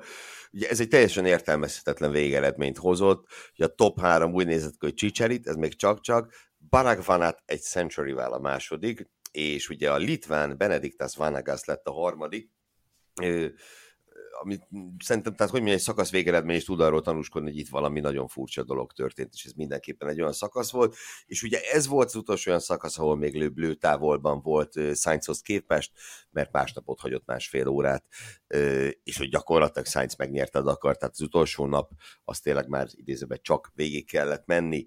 Carlos Sainz, tehát negyedszer lett Dakar győztes, és ugye ezzel az autós mezőnyben gyakorlatilag a a leges legnagyobbak közé emelkedett számszakilag, hiszen ugye immáron csak Péter Hansel és Alattia van előtte, ami a Dakar győzelmeket illeti, és ugye Ári Vatanen és Carlos Sainz egyelen négyszeres Dakar győztes, szintén a negyedik legtöbb szakaszgyőzelem az övé, tehát összességében ugye az a Carlos Sainz, akit megválasztottak, megszavaztak minden idők legnagyobb rally versenyzőjének nem olyan régen, ne ingasd a fejed, hogy ez jó vagy nem jó, így szavazta meg a nép, az a nép, vagy bocsánat, az a Carlos Sainz, hát immáron egy másik műfajban is, egyre inkább odaér a valaha volt legnagyobbak közé. No, Sándorom, kérlek, méltasd nekünk az immáron négyszeres Dakar győztes 61 esztendős fiatalembert. Fú, nem tudom elégszer méltatni, kezdeném ezzel. E, tudom, hogy ez nem mindenkinek tetszik itt a stúdióban, de én, én azért kimondom, hogy szerintem a világ minden dicséretét megérdemli ez az ember. E, azt is megmagyarázom, hogy miért. Megpróbáltam összefoglalni a, a Facebook oldalamon egy rövid szösszenetben. E, elképesztően higgadt, nyugodt minden helyzetben. Elképesztően bölcs, elképesztően tapasztalt, hihetetlen alázat, hihetetlen szenvedély munkában. Ezt mutatja, hogy 61 évesen képes ezen a színvonalon teljesíteni, és ami egy szintén egy kulcs összetevője ennek a sikernek, az a, az a részletekre fordított elképesztően nagy figyelem. Minden apró részletre. Én csodálom Carlos Sainzot. amiatt, amilyen ember, ugye nyilván a, a rallis dolgaira arról, arról a, a rallyhoz nálamnál billiószor jobban értő Tomi teljesen más, hogy reflektál, mint ahogy én. Amit én látok, az, hogy ez az ember ez nyert két világbajnoki címet a rallyban, és megfertőzött a motorsporttal annyi embert, hogy, hogy az valami borzalom. Elképesztően sokan kezdtek érdeklődni a motorsport meg a rally versenyzés miatt az ő, az ő személye meg az ő teljesítménye miatt. Én ugyanezt gondolom a terepralliról is, hogy a tereprallinak is nagyon jót tett az ő, az ő érkezése annak idején. Én emlékszem rá, amikor bejelentették, hogy aláírt a Volkswagenhez, a, a terepralliban akkor mindenki szkeptikus volt azzal kapcsolatban, hogy na most ez ide akkor mi lesz itt, hogy lesz, merre lesz. Ide jött, jó néhányszor összecsukta magát, mert hát ugye a ralliról, tereprallira átállni, az olyan, mintha, nem tudom, mintha újra tanulná járni konkrétan. Semmi köze nincs a két dolognak egymáshoz, tehát ha az agyad be a klasszikus rallira, akkor nagyon szenvedni fogsz, amikor át kell programoznod az agyadat, meg az ösztöneidet erre, erre a műfajra. Ez, egy, ez önmagában, ebben nagyon sok embernek beletört már a bicskája az évek, meg az évtizedek során, és nagyon sokan úgy voltak vele, hogy na, ha valaki, akkor a Sainz az biztos neki is bele fog törni ebbe a bicskája, és igen, összecsukott jó néhány kocsit, igen, elképesztő nagyokat esett, meg, meg, meg, meg nagyon sok kálváriája volt neki, de mint a mellékelt ábra mutatja, megoldotta ezt a feladatot is, úgy, hogy akik, akik ismerik az ő ö, személyét, meg az ő megítélését otthon, tehát ezt én mondom neked, hogyha ő elindulna mondjuk a, a spanyol elnök választáson holnap után, én biztosra mondom neked, hogy megválasztanak elnöknek. Ezt tudom, hogy gyakran hozom fel ezt példaként, de, de ő klasszikusan az az ember. Hát mikor, mikor a visszavonulása volt a, a rallitól, a rallis visszavonulás, akkor tartottak valami, valami eseményt Madridban, én nem tudom, másfél millióan voltak jelen, vagy valami hátborzongatóan népszerű. Tehát, hogy ő, ő megtehetném azt, hogy jó, legyint egyet, hogy azt mondja, oké, okay, akkor, akkor én megkerestem a magamét ezzel, meg, meg learadtam a magam sikereit. Köszönöm szépen, ennyi volt. Nem vállalta a kihívást, beleugrott a terepraliba, igen, borzalmasan sok pénzt kapott érte, de az, azok után, amik, amik vele ott történtek, amekkorákat esett, az alapján simán mondhatta volna azt, hogy gyerekek, köszönöm szépen, fogom a pipámat, kalapomat, távozom, és megyek és élem a magam életét, meg egyengetem a fiamnak az útjait, de nem, ez az ember még 61 évesen is képes ö, olyan szintű teljesítményt letenni az asztalra, ami világra szóló. Egyébként, amikor beszélgettem vele itt a, az év végéhez közeledve, már nem tudom melyik helyzetben, mondta, hogy, hogy részt vett egy ilyen terheléses vizsgálaton, amit ugye időről időre a top sportolóknak, meg a nem top sportolóknak is illik részt venni, és azt mondta, hogy hihetetlen, de a legjobb eredményeket produkálta. Minden tekintetben. A valaha volt legjobb eredményeit produkálta. Képzeljétek el azt, amikor 61 évesen életetek formájában vagytok. Hm. Én, én most voltam 44, minden reggel főkelek, és mindig mondom a, a gomodis kollégának, hogy most itt fáj, meg ott fáj, meg amott fáj. Mert amikor 40 lettem, akkor azt mondták, hogy ha, ha, ha felkezd reggel, és valamit nem fáj, akkor le kell csekkolnod, hogy élsz vagy meghaltál. Én akkor ezzel röhögtem. Az autóversenyzők mondták nekem a, a bulimon, én mondom, nem, hagyjatok már, menjetek már a csudába. De tényleg így van. Két nappal később már tényleg éreztem, hogy basszus, ez tényleg így van. Ez az ember 61 évesen él, virul, és így teljesít. Hihetetlen. Hihetetlen. Ő a, a tereprali Tom Brady-je. Zlatan Ibrahimovic-a. Sanyi? De hogy is, a másik. Tomi? A másik azt mondja. Jó.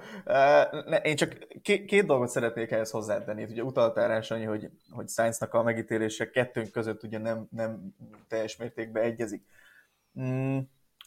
Nekem Sainz karrierjével, meg teljesítményével mindig ilyen egyrészt másrészt viszonyom van, hogy igen, egyrészt minden betűje igaz annak, amit elmondtál. Tényleg, 110%-ig egyetértek abban, hogy Carlos Sainz az autóversenyzés legmagasabb polcaira kell, hogy kerüljön, a ralis és a terepra is teljesítménye alapján. Külön-külön is, együtt meg aztán pláne.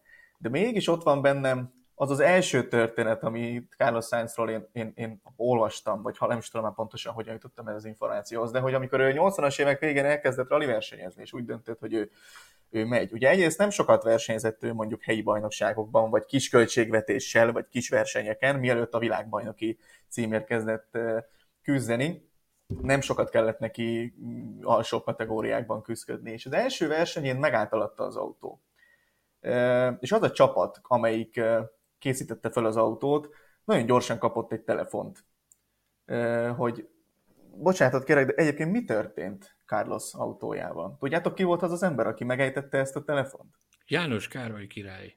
Egész pontosan a spanyol hm. király volt, pontosan. Hm, hm. Ő személyesen érezte azt fontosnak már akkor is, hogy Carlos Sainz hogy léte felől érdeklődjön, és garanciákat kért ettől a csapattól arra, hogy mit tesznek annak érdekében, hogy többet ne forduljon elő az, hogy megáll alatta az autó. Mégis mit képzelnek magukról, hogy megáll az autó? És Carlos Sainz kari... Igen? Bocsánat, hogy szabadnálok, csak ugye e, ezt a bizonyos királyt, ezt, hát én nem tudom, hogy hogy kell ezt pókorrekten megfogalmazni, me, megűzték egy kicsit a szentemet, tehát ő, ő nincs már hivatalban, de ő egy, egy autosportért köztudottan bolonduló király volt. Nem csak Carlos Sainz miatt ejtett meg ilyen telefonhívásokat, hanem más spanyol autóversenyzők, vagy általa kedvelt autóversenyzők miatt is ejtett meg ilyen telefonokat, mégpedig nagy gyakorisággal. Volt idő, amikor azzal vádolták, hogy lehet, hogy kicsit az autóversenyzés egy picit tár többet foglalkozik, mint azzal, amiben kéne neki. Igen, ezt csak azért meséltem el ezt a sztorit, mert hogy a podcast csoportban, a Formula Podcast Facebook csoportban jött ilyen kérdés, hogy mi hiányzik ifjabb Carlos Sainzból ami az idősebb Carlos Sainzban megvan, és én arra ezt tudnám válaszolni, hogy ahogy Carlos Sainz megérkezett az ő kategóriája csúcs sorozatába, akkor ilyen, ilyen belépővel, ilyen háttérrel, ifjabb Carlos Sainz ennek a közelébe sem tudott kerülni, és nem az ő képességei, vagy a tudása, vagy a bármilyen miatt, hanem mert ez egy olyan közeg, olyan lehetőségekkel érkezett, olyan ellenfelek közé, Max Verstappen mellé, stb. Akkoriban Carlos Sainz, amikor nekiállt ennek az egésznek, ő úgy érkezett meg, hogy ő ennek az egésznek a királya. Úgy is viselkedett, olyan aurája volt, amit egyszerűen nem lehetett senkihez fognia. Videófelvételeken látszik, hogy a szervizparkban mennek körülött az emberek, és így, így néznek rá, hogy úristen, itt van, itt van körülöttünk a király, tényleg, úristen, mi történik velünk. Nem akarok, Sainz... meg, majd, nem akarok Igen. megint keseregni, de majd vele kapcsolatban is el tudom mondani a saját históriámat, hogy nekem Világos, a kapcsolatom vele. Világos, világos, világos. Csak azt akarom ebből kihozni, hogy Carlos Sainznak mindig megvolt az a háttere, az a lehetősége, arra, az az alapra, a, alapja, amire ő föl tudta építeni a saját imidzsét, a saját karrierjét. A VRC-ben úgy lett kétszeres világbajnok, hogy mind a két szezonban igazából maximum egy, de volt, hogy ha őszintén lenni, egy ellenfelese volt, aki, aki végigcsinálta volna a szezont. Utána bukott el VB címet úgy, hogy ő volt a szezon legjobbja, és 300 méterrel a cél előtt szétesett neki az autó, úgyhogy már csak be kellett volna gurulni, és világbajnok lett volna. Volt olyan, hogy a csapattársa lett világbajnok azzal az autóval, amit ő úgy döntött, hogy az az ő autója lesz, és majd ott mindenki őt fogja kiszolgálni, aztán nem így lett. De, de, de mégis azt mondom, hogy másrészt meg ő volt mindig az a versenyző, aki, hogy elindult egy VRC futamon, tudta, hogy ott lesz az első három között. Valószínűleg nem fogja megnyerni a versenyt, vagy ahhoz több mindennek kell történni, hogy megnyerje, de mindig ott van, mindig hozza az eredményt, amit mondtál Sanyi, hogy mindig nagyon higgadt, nagyon nyugodt, nagyon tudja, hogy mit csináljon, és nekem a is, vagy Dakaros karrierje is kicsit ilyen, hogy egyébként azt gondoltam, hogy ő sokkal kiegyensúlyozottabb lesz majd terepralisként, pont azért, mert a VRC-ben ő volt az, aki nem hibázott és végigment és beosztotta, de hát itt látszik, hogy azért ez egy másik műfaj, meg egy másik szakánk, hogy itt azért elég sokat hibázott. Ugye tavaly is összetörte magát például, most meg kiadta neki, és, és nyert. Az Nekem megvan egy kicsit... a tavalyi. Igen. Amikor, amikor, amikor a helikopterben hallotta a rádióforgalmazást, hogy érkezik a szerviz, és lehet ki lehet pofozni az autót, és szólt a helikopterek, hogy azonnal hátraarc, nem Igen. megyünk a kórházba kivizsgálásra, hanem megyünk vissza az autóhoz. Tehát ez Igen. egy Igen. elképesztő, elképesztő pali. Hihetetlen. Igen, én csak azt akarom ezzel mondani, hogy Sainz, Sainznak azért nekem mindig megvolt az, hogy a négy Dakar győzelem, ugye négy különböző autóval nyerte meg, azért az se kis dolog, például senki nem csinálta még meg. És, de, de ha őszinték akarunk lenni, minden négy esetben, amikor ő nyert, az a projekt, meg az az autó, az a legnagyobb háttérrel rendelkező, legkomolyabb projekt volt. Persze ebben az is benne van, hogy a legkomolyabb projektek mindig Carlos Sainzot akarják. Oda viszik Carlos Sainzot, igen. Igen, igen. Tehát, hogy ezek mindig, azért mondom, hogy egyrészt, másrészt viszony nekem, ami biztos, és ebben az ifjabb Carlosszal nagyon-nagyon egyetértek, aki azt nyilatkozta a mostani Dakar után, hogy szerinte az apja most mindenkinél okosabb volt, és szerinte a saját Dakarjai közül is most csinálta végig a legokosabban és a legjobban ezt a Dakart. És én úgy is éreztem végig, hogy ezt ő irányítja. Amikor nyomni kellett, akkor nyomta, egyébként pedig nagyon okosan végigmenedzselte ezt a futamot, úgyhogy maximálisan le a kalappal előtte, és azt meg nem tudom elég hangsúlyozni, hogy emberek 61 éves. Tehát, tehát, Igen, tehát, és hogy azért azt is húzzuk el, hogy úgy lett ő négyszeres Dakar győztes, és ahogy mondod, négy gyártóval, hogy tulajdonképpen az ő Dakaros karrierje mondhatjuk, hogy két ilyen korszakos legenda úgymond átnyékában zajlott, ugye Stefan Péterhansel előbb, majd Nasser El később, és egy olyan időszakban nyert négy Dakart, hogy, hogy a műfaj történetek talán valaha volt két legnagyobbja, az ott volt a mezőnyben. És ez a valami. Nek, én egy kicsit még, még szájncozhatok egy kicsit? Ezt engedélyezitek még nekem? Kérlek, kérlek, várjuk, várjuk a szájncozást. Vele is úgy indult a, a kapcsolatom kb. ahogy a Sumival, és vele is megbeszéltem ezt, hogy hogy, hogy van, és majd tiszta magyarázatot adott rá, hogy amikor versenyzek, akkor, akkor, akkor nem ismerek irgalmat. Aztán ezt tehát nem ismer olyat, hogy akkor megoszlik a figyelem bármi, bármi kapcsán, és ezt a későbbiekben én mindig tiszteletben tartottam, és amilyen az agyon Isten volt, olyan volt a fogadj Isten is, tehát ezt ő respektálta mindig, hogy, hogy próbálom az olyan időszakokban megszólítani, amikor, amikor arra, arra lehetőség van úriember módjára kezelte a helyzetet. A másik arra, hogy a részletekre való odafigyelés, amit, amit mondtam. Soha nem felejtem el, amikor aláírt az, az SMG-hez, amikor azzal a bagival versenyzett a Dakaron. A, az SMG egyik társ tulajdonosát én, én nagyon jól ismerem, és Moszkvában voltunk a Luzsnyiki stadionnak a parkolójában. Ott, ott árulta el nekem, ez nyáron volt valamikor, nagy titok övezte, hogy akkor mit fog csinálni a Károsz a következő Dakaron, és akkor föl, félrehívott engem az ember, és akkor megmutatta, hogy na ez az autó lesz a Carlosé. Ott pusmorogta meg nekem, hogy akkor, akkor hmm. megszereztük a Kárloszt, óriási nagy dolog. És akkor beszélgettünk, és akkor mondta neki, hogy mi volt az, ami meggyőzött benneteket, hogy miért, miért őt akartátok. Ő is azt mondta, hogy hát a legjobbat akarjuk, akkor, akkor a Kárlosz kell, és, és rá tőle várhatjuk az eredményt. És akkor elmesélt ő egy történetet, hogy, hogy egyszer egy, egy valamilyen ralis demonstrációra készült valahol a Carlos, ahol, ahol akkor még ő még nem volt olyan magas szintű befektető a motorsportban, de ott ő gyelget valahol, valamilyen minőségében, és azt mondja, hogy e, e, az ember mondta, hogy hát kérne egy nagyobb tétel gumit, mert szeretne tesztelni. És akkor mondták neki, hogy tesztelni, mire? Demo lesz, mész két kagyart, integetsz egy kis, és viszont hallásra. És mondta, hogy hát igen, emberek, de hát én én Carlos Sainz vagyok, én, én nem csinálhatok úgy, hogy csak megyek, hanem nekem úgy kell mennem ezzel az autóval, hogy ebből ki kell csontozzam, amit ebből, amit ebből ki lehet hozni, hogy az emberek örüljenek, meg, meg, a, meg boldogok legyenek, hogy olyat láttak, amit még nem. Zsájtólag eltesztelt valami 28 szett gumit, azért, hogy azon a bemutatón, azon a két alkalommal, amikor ő megy, akkor ott az emberek azt mondják, hogy azt a mindenit, ez, hogy ismerje a járműnek a határait. Tehát ez is egy, ez is egy, egy, egy hihetetlen Hihetetlen történet. Mit akartam még mondani? egy példát még a, a higgadságra. Egyszer egy, egy Marokkon voltunk, és volt egy, volt egy szakasz, ahol, ahol semmi közepén ott volt egy, egy fa. Isten tudja, mai napig se érti senki, hogy hogy történt, de valahogy az öregnek az sikerült telébe vernie azt a fát. És, és nem az volt, hogy, hogy kiszállt és őrjöngött, hogy most ez, hogy kitette ide ezt a fát, mint ahogy a, az autóversenyzők zöbe, zöbe szokott, hogy kitette ide ezt a fát, aminek neki mentem, hanem azt az emberek hibáztam, megtörténik, velem is, velem is megesik.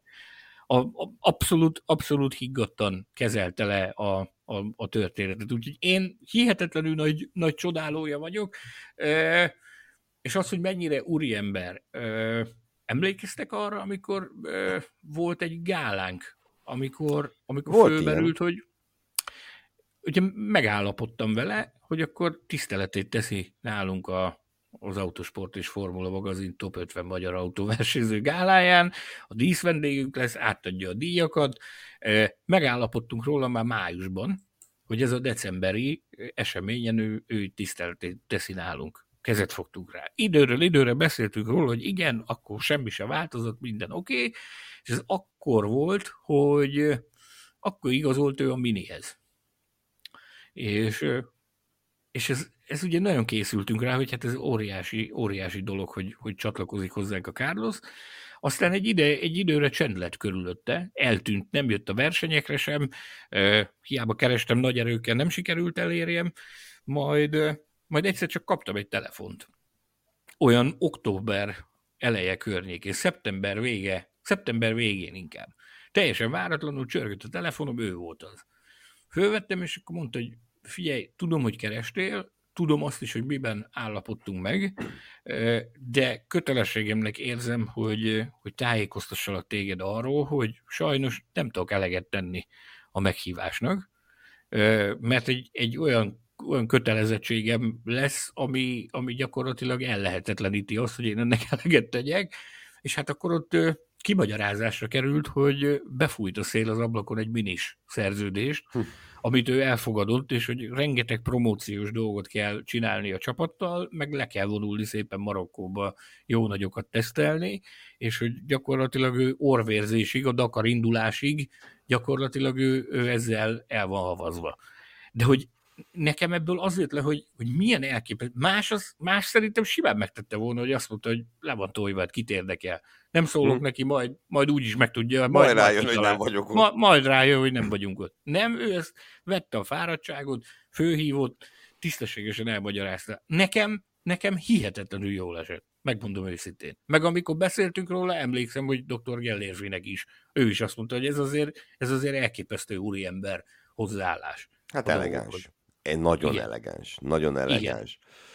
De mindenben ilyen, mindenben, mindenben ilyen. No, uraim, én azt gondolom, hogy az autós kategóriáról ö, beszéltünk eleget, amellett, hogy nem lehet eleget beszélni, de egy podcast adás ö, terjedelméhez képest. Műsoridő, hát a... műsoridő, kérem. Ja, Én igen. A főszerkesztő véletlenül? A főszerkesztő ilyet szokott itt mondani, valóban.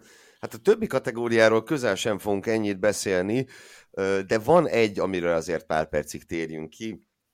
Ugye nagyon sokszor és azt is gondolom, hogy nagyon sokaknál úgy van ez, hogy a, az autósok után a motorosok a második legfontosabb és legérdekesebb kategória Dakaron. Hát legalábbis számunkra Tomival idén ez nem feltétlen így volt, vagy nyugodtan mondjuk, hogy nem így volt, hanem ugye az elmúlt években egyre inkább fejlődő T3-as kategória, avagy immáron Challenger néven futó kategória volt az, amit kitüntetett figyelemmel követtünk. Hát azért örülök, hogy végre találtak valami nevet a gyereknek, mert ugye az elmúlt években a T3-at ugye volt, hogy a T4-el együtt kezelve UTV-nek nevezték, nevezték ezt könnyű prototípusnak, kicsit nehéz volt követni, hogy éppen melyik, melyik, melyik. Ugye most a Challenger nevet kapta meg ez a géposztály, amelyben Hát ezek a rácsos kvadok versenyeznek gyakorlatilag, ugye? Én ezt, én ezt mindig vitatnám, hogy ez mennyire kvad, mert egyébként ez autó. Tehát ezt, ezt, ezt Jó, autóként persze, kezelik tulajdonképpen, mert persze, az autós értékelésben volt.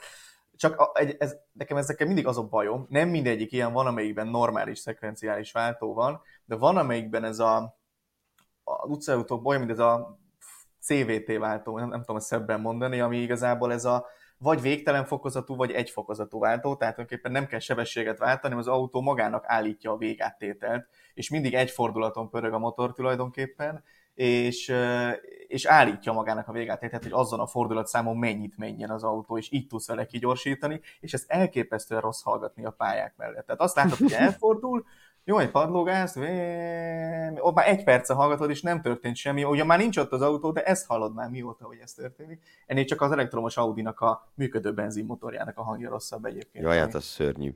Tehát az katasztrófa. Na mindegy, csak ennyit akartam. És ugye ebben a bizonyos Challenger kategóriában egy nagyon-nagyon érdekes mezőny állt össze ismét. Ugye tényleg ugye ez, a, ez többek között a, az egyik ilyen ilyen ismérve ennek a kategóriának, hogy nagyon izgalmas mezőnyök jönnek össze.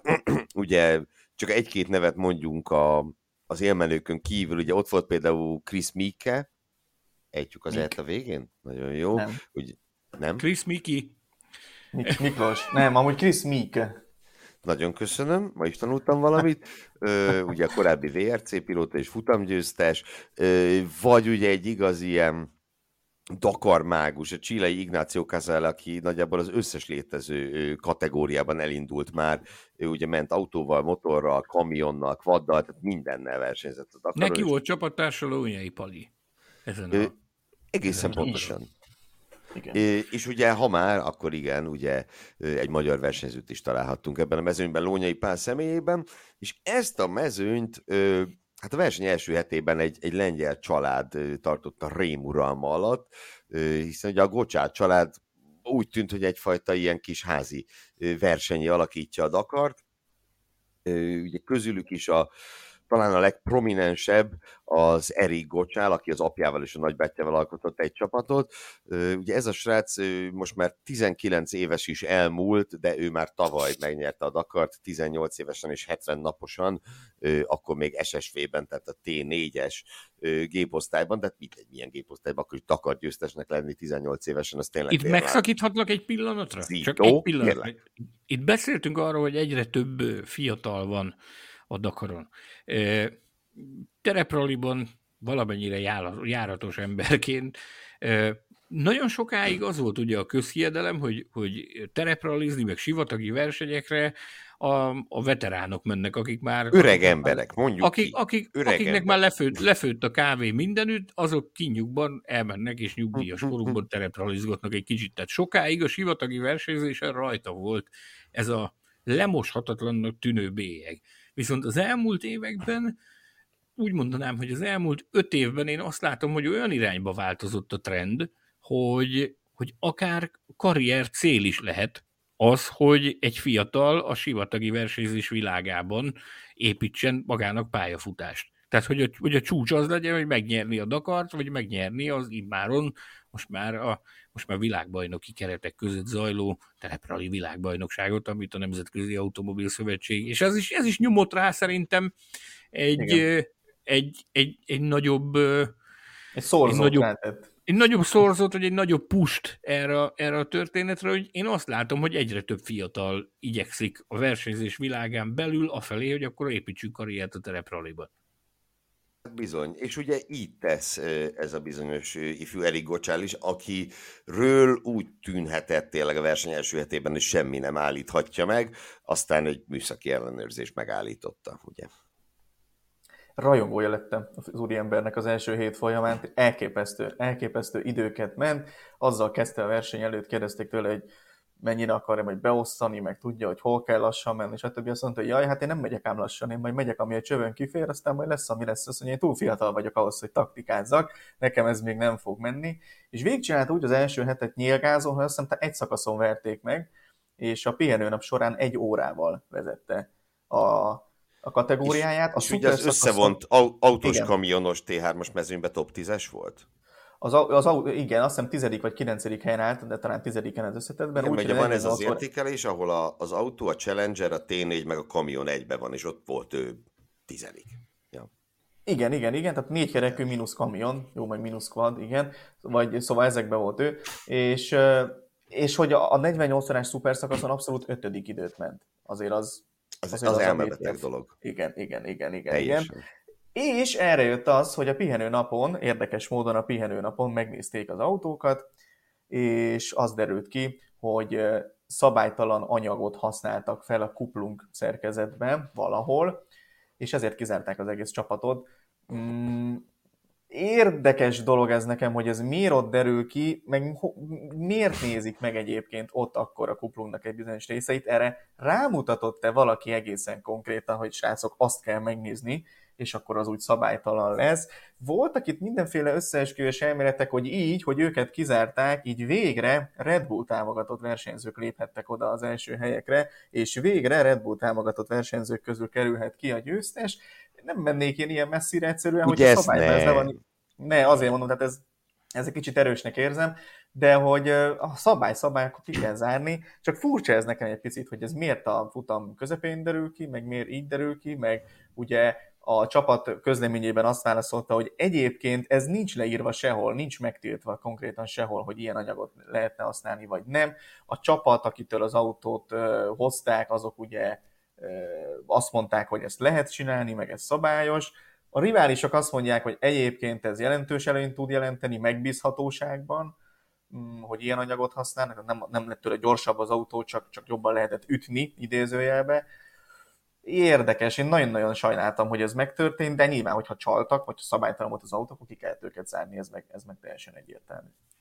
Figyelj, kétséged ne legyen a felől, hogy, hogy hogyan zajlott ez, ez a mechanizmus.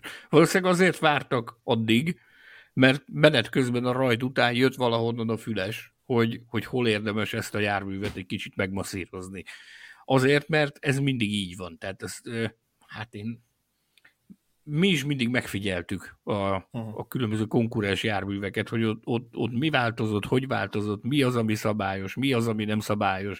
Olyan is volt, amikor, amikor például meg volt tiltva az, hogy akkor nem lehet szervizelni, akkor lesben álltunk és figyeltük azokat, akik a mi pozíciónkra veszélyesek, hogy nehogy véletlenül valaki olyat csináljon, mert abban a pillanatban készek lettünk volna ö, óvás begyújtani vagy, vagy megtámadni azt a, azt a manővert. Tehát itt is úgy ment, valószínűleg híre ment ennek valamilyen formában valakitől, valaki nem tartotta a száját, hogy itt hol zajlik a sumákolás, ez a, valaki pedig az információ birtokában úgy volt vele, hogy na akkor ez tényleg potenciálisan esélyes arra, hogy a mi eredményünket. Nem is biztos, hogy a második helyzet volt.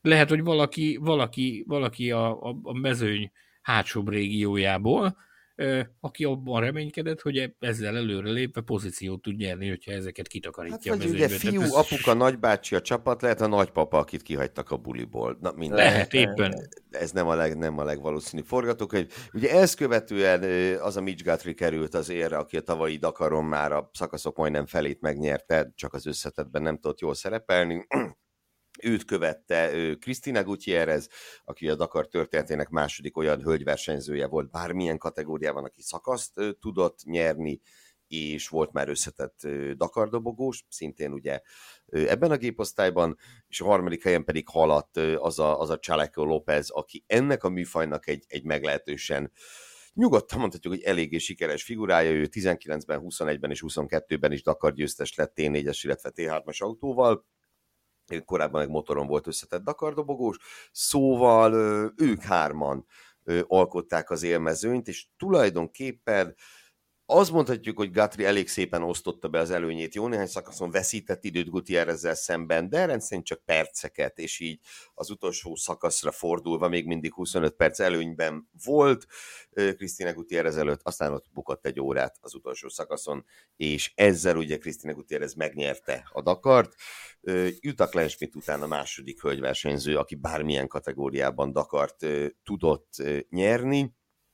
Ugye egyébként ő is a, hát a, ilyen magasságban nem is jutott, hogy top 10-ben legyen az összevont értékelésben, de ha jól emlékszem, 15. vagy 16. Ö, helyen igen, végzett. 16 talán, igen. Az összevont igen, értékelésben, úgyhogy összességében egy nagyon-nagyon erős versenyt futott, és tény persze, hogy kellett Gocsálék kizárása hozzá, meg kellett Mitch Guthrie bal szerencséje hozzá, de alapvetően egy Dakar győzelmet nem kell megmagyarázni, meg azt, hogy ő mennyire jó formában volt, az mondjuk ö, azt jól mutatta, hogy, hogy Csálákó López milyen szépen tartotta maga mögött, pedig, ahogy mondtam, ő azért az elmúlt pár évben agyonra ö, nyerte magát ebben a, ebben a kategóriában. Ugye a hölgyversenyzőknek meg egyébként is jutott még egy egy másik hölgyversenyzőnek is jutott egy szép részeredmény, hiszen Sarah Price a T4-esek, tehát az SSV géposztályban szakaszt tudott nyerni, Kleinschmidt és Gutierrez után harmadik nőként összesen. Úgyhogy egyre többen, egyre többen tűnnek föl az élmezőnyben is. Mert ugye régóta versenyeznek nők a Dakaron, de Jutta Kleinschmidtet leszámítva nem nagyon, nem volt jellemző, hogy bármilyen kategória élmezőnyében hölgyversenyzőkkel találkozzunk ugye Laia Sanz az autósok között ment egy-két nagyon jó részeredményt, és hát azt gondolom, hogy a, egymás közt ugye azon nevetgettünk, hogy az évvégi év női autóversenyzője szavazásunkon, hát az Iron Dames-nek, akik tavaly nyertek, az Endurance-os hölgytriónak egy elég komoly riválisa támadt egy, egy Dakar győztes személyében. Igen, és ugye Krisztina Gutierrez végig a top 5-ben ment, tehát nem arról van szó, hogy így ölébe hullott valami, és tök véletlenül ott találta magát, hanem végig ott ment az elejében, és hát igazából ez a két ember, vagy három ember, a két, két gocsán, mert a háromból kettő maradt, addigra már mire a kizárás megtörtént. Ők ketten, meg ugye, meg ugye Gátri az, aki pórul jár. Ez egyébként elképesztő dráma szerintem, hogy Gátrinak ugye végig kellett volna gurulni az utolsó ilyen sprint szakaszon, mert ugye ez csak 170 km volt, a többi meg ugye mit tudom, 350-től 480-ig volt az összes többi nap. És 25 és, perc előnyben volt. Tehát és 25 perc előtt, abban sok minden belefér, sok minden belefér, egyszer megállt neki a turbó, azt még kimozogta úgy, hogy egálba kerültek, és akkor ment tovább, és utána állítólag a hajtás szétesett a végére, és emiatt bukta el de hát, hogy ez mennyire drámai tud lenni egy utolsó szakasz, hogy ugye Peter Hanser alatt is megállt az Audi az utolsó szakaszon. Tehát, hogy az Audi meg tudott állni a legvégén. Hát hm. mekkora hm. dráma lett volna, hogyha Sainz áll meg a legvégén, tehát eh, akkor nem tudom, a Audi-nál mit, mit, mit tettek volna. Mm, de Viszont hát, Demévius nem... a Bajusz király Dakar győztes lett volna. Hát akkor Remek szerintem Lőb is, idegbajt kapott volna, hogy, hogy akkor hát tényleg így, így bukja el a Dakart, hogy akkor, hogy akkor ennyi. Na minden, szóval itt a Challengerben ez történt igazából, nagyon jó verseny volt szerintem, nagyon nagy mezőny volt, és iszonyat gyorsan kell menni ezekkel az autókkal ahhoz, hogy uh, nagyon sokat kell bevállalni, mondjuk akár a dűnék tetején át, át menni velük, hogy az jó legyen, úgyhogy... Még egy dolgot húzzunk alá, hogy hogy Krisztina Gutierrez egy kiváló autóversenyző, azt ugye az is bizonyítja, hogy a, a bizonyos Dacia projektbe, ahol Nasser és Lőb jövőre versenyezni fognak, ugye ott ő lesz a harmadik versenyző, Lőbbel együtt szerződtették le még a nyáron, tehát már jelentették, hogy 25-től ugye a ProDrive által futtatott Dacia-kat ők vezetik majd, és utána ugye valamivel később, hónapokkal később jelentették be Nassernek az átigazolását, vagy hát úgy, hogy mondjam, hogy ő is ott folytatja. Tehát, hogy mégiscsak Sebastian Lőb és Nasser alatti a csapattársa lesz. Nyilvánvalóan a csapaton belüli rangsorban nem nehéz látni, hogy ha háromból hanyadik helyre fogják őt tenni, de hát egy, egy fakezű versenyzőt alig ha ültetnének be egy ekkora projektbe. Tehát összességében ez is jól mutatja az ő kvalitásait. A, azt gondolom, a többi kategóriáról tényleg egy ilyen távirati stílusban tegyünk csak említést. Ugye a motorosok között az amerikai Ricky Brabec, vagy Brabec nyert második alkalommal, a kamionosok között cseh győzelem született, és nagyon-nagyon régen nem volt már cseh győzelem kamionnal. Ha jól tévedek, akkor 2001 óta ezt a sorozatot törte meg Martin Mácik, vagy Mácik. És ugye kettős, kettős győzelem született, mert ugye Alex Loprász lett a második mögötte. Így van, így van, így van, aki ugye tavaly a, a gázolás miatt bukta el a Dakar elsőséget, ezúttal egy jó két óra hátrányt kapott honfitársától. Elképesztő füles kapott Loprász ezzel, hogy, hogy Macik nyerte a, a kamiont, ugye a Loprájnak, a, Loprájsznak az egész családja erről szól, ugye a bácsikája, Karel Loprájsz, a, a kamionozás, a sivatagi kamionozás egyik legnagyobb legendája. Ales hihetetlen erőket mozgósított az évek során, mindent megpróbált már, amit meg lehetett, még olyan is volt, amikor összebútoroztak a nagy rivális Dörojjal, és Döroj kamionnal indult a Dakaron, akkor sem jött be, amikor esélye volt a győzelemre, akkor történt ez a sajnálatos eset, amikor, amikor elszúnyó jókáltak a hosszú összekötőre, és leborultak az útról, és ugrott a győzelmi esély, és hát jött a, a Martin Macik, aki hát egy új hullámos ember úgy szintén, tehát hogy Fiatalnak őt már annyira nem mondanám, viszont ő az az autóversenyző, akit itt magyar pályákon is sokszor láthattunk a, az elmúlt években, és őt ez motiválta. Neki ez volt az abszolút célja, hogy Dakart nyerni kamionnal. Ő az egész autósportolást ezzel kezdte el, hogy, hogy ez volt a célja. És ez most, ez most megvalósult. Őt láthattuk itt még a kezdeti lépésekkor, amikor a, a pályafutása elején volt itt a, a magyar versenyekre, eljött a Hungarian Bahákra, sokszor, többször is indult. Meg és utána elkezdett, kilépett nemzetközi hadszintére, gyűjtötte a tapasztalatokat, gyűjtötte a kilométereket, gyűjtötte a támogatókat, és ez a projekt ez mostanára ért össze. És azt azért említsük meg, hogy itt aki keveset látott ebből a Dakarból, vagy kevésbé van képbe a kamionos versenyzése, vagy a kamionos kategóriával, itt nem arról van szó, hogy mindenki szenved, meg küzdik egymással a sivatagba, és a dűnéken alig bírunk fölmenni. Ezek nevetségesen gyors kamionok, és az mhm. élmezőny, az első néhány kamion a nevetség. Tehát az, azok a pilóták e-, egészen döbbenetes tempót mennek velük. Vérlázítóan gyors kamionok. De ott tényleg az van, amit az autósoknál is mondtam, hogy iszonyat gyorsan kell menni ahhoz, hogy eredményt érje el, mert különben megvernek, és, és lehetsz negyedik, vagy akár hányadik, de, de, de nyerni nem fogsz tudni. Mm, a kamionos mezőnyben ugyanez. Ott szerintem azért nagyobb a szakadék az első néhány, meg a többi között, mint az autósoknál, de, de szerintem, szerintem tényleg le a kalappal. Az első, ugye Fankasteren volt az, aki a legtöbb szakasz nyerte az elején, meg, a, meg, a, meg az első helyen ment sokáig, neki is voltak aztán technikai gondjai, így lett negyedik, mm, de, de ez az első négy-öt kamionos, az tényleg én nem, nem találom. Hát figyelj, Macik, kinyitottam az összevont értékelést, 18 Tehát 16... Úgy, hogy neki is voltak bajai, tehát uh-huh. nem mhm. teljesített tiszta akart, ő az első tehát szakaszokon lemaradt sokkal autó, mögött. 16 autó, valamint Krisztina Gutierrez challengere teljesítette ja. gyorsabban a Dakart, a kettőnél több kerekű járművek mínusz quad.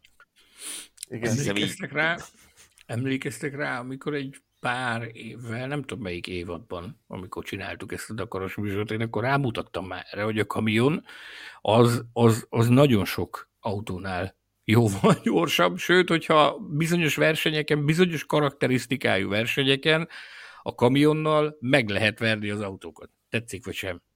Van hát ilyen. Az Afrika részen láthattunk ilyesmit. Igen. Bizony, bizony, bizony. Ugye volt még SSV kategória, ez a bizonyos T4, ahol összesen kettő perc döntött a győzelemről. Na most még a francia kiejtésemmel is megalázom magam. Szóval Javier de, Sultre, vagy Megadjuk. Várjuk kommentben a megjegyzéseket. Ő győzött egy svájci versenyző Jérôme de Sadelé előtt. Túléltük, és hát a kvadokról kell egy mondatot szólni nagyon-nagyon szomorú módon a quad kategória gyakorlatilag megszűnőben van. Tíz, tíz quad vett részt, az, vett részt az idei Dakaron, amelyből hét, amely közül hét ért célba. Ez, ez szerintem egy fájdalmasan kicsi szám. Tehát ahhoz képest, hogy ugye amikor Dél-Amerikába költözött a Dakar, akkor a quad tűnt, az, ugye akkor quad volt a legfiatalabb kategória, és ez új sikersztorinak tűnt, aztán, aztán kiderült, hogy a, a T3 az az új sikersztori, miután ugye a UTV-k, SSV-k megérkeztek. Mert azon van hogy, rács, tudod. Hát igen, a, rácsos kvad, ezt mondom. Manuel Andujar, argentin versenyző győzött, második Dakar győzelmét aratta, de én azt gondolom, hogy itt viszont azért valamennyit, hát hogy is mondjam, valamennyit levon a győzelem értékéből a, a mezőny mérete. Tehát a, a tíz jármű az egy, az egy Dakar mezőnynek már meglehetősen csekély, és igazából a névsor, tehát egy-két nagy ágyú hiányzott még ebből a tízesből is.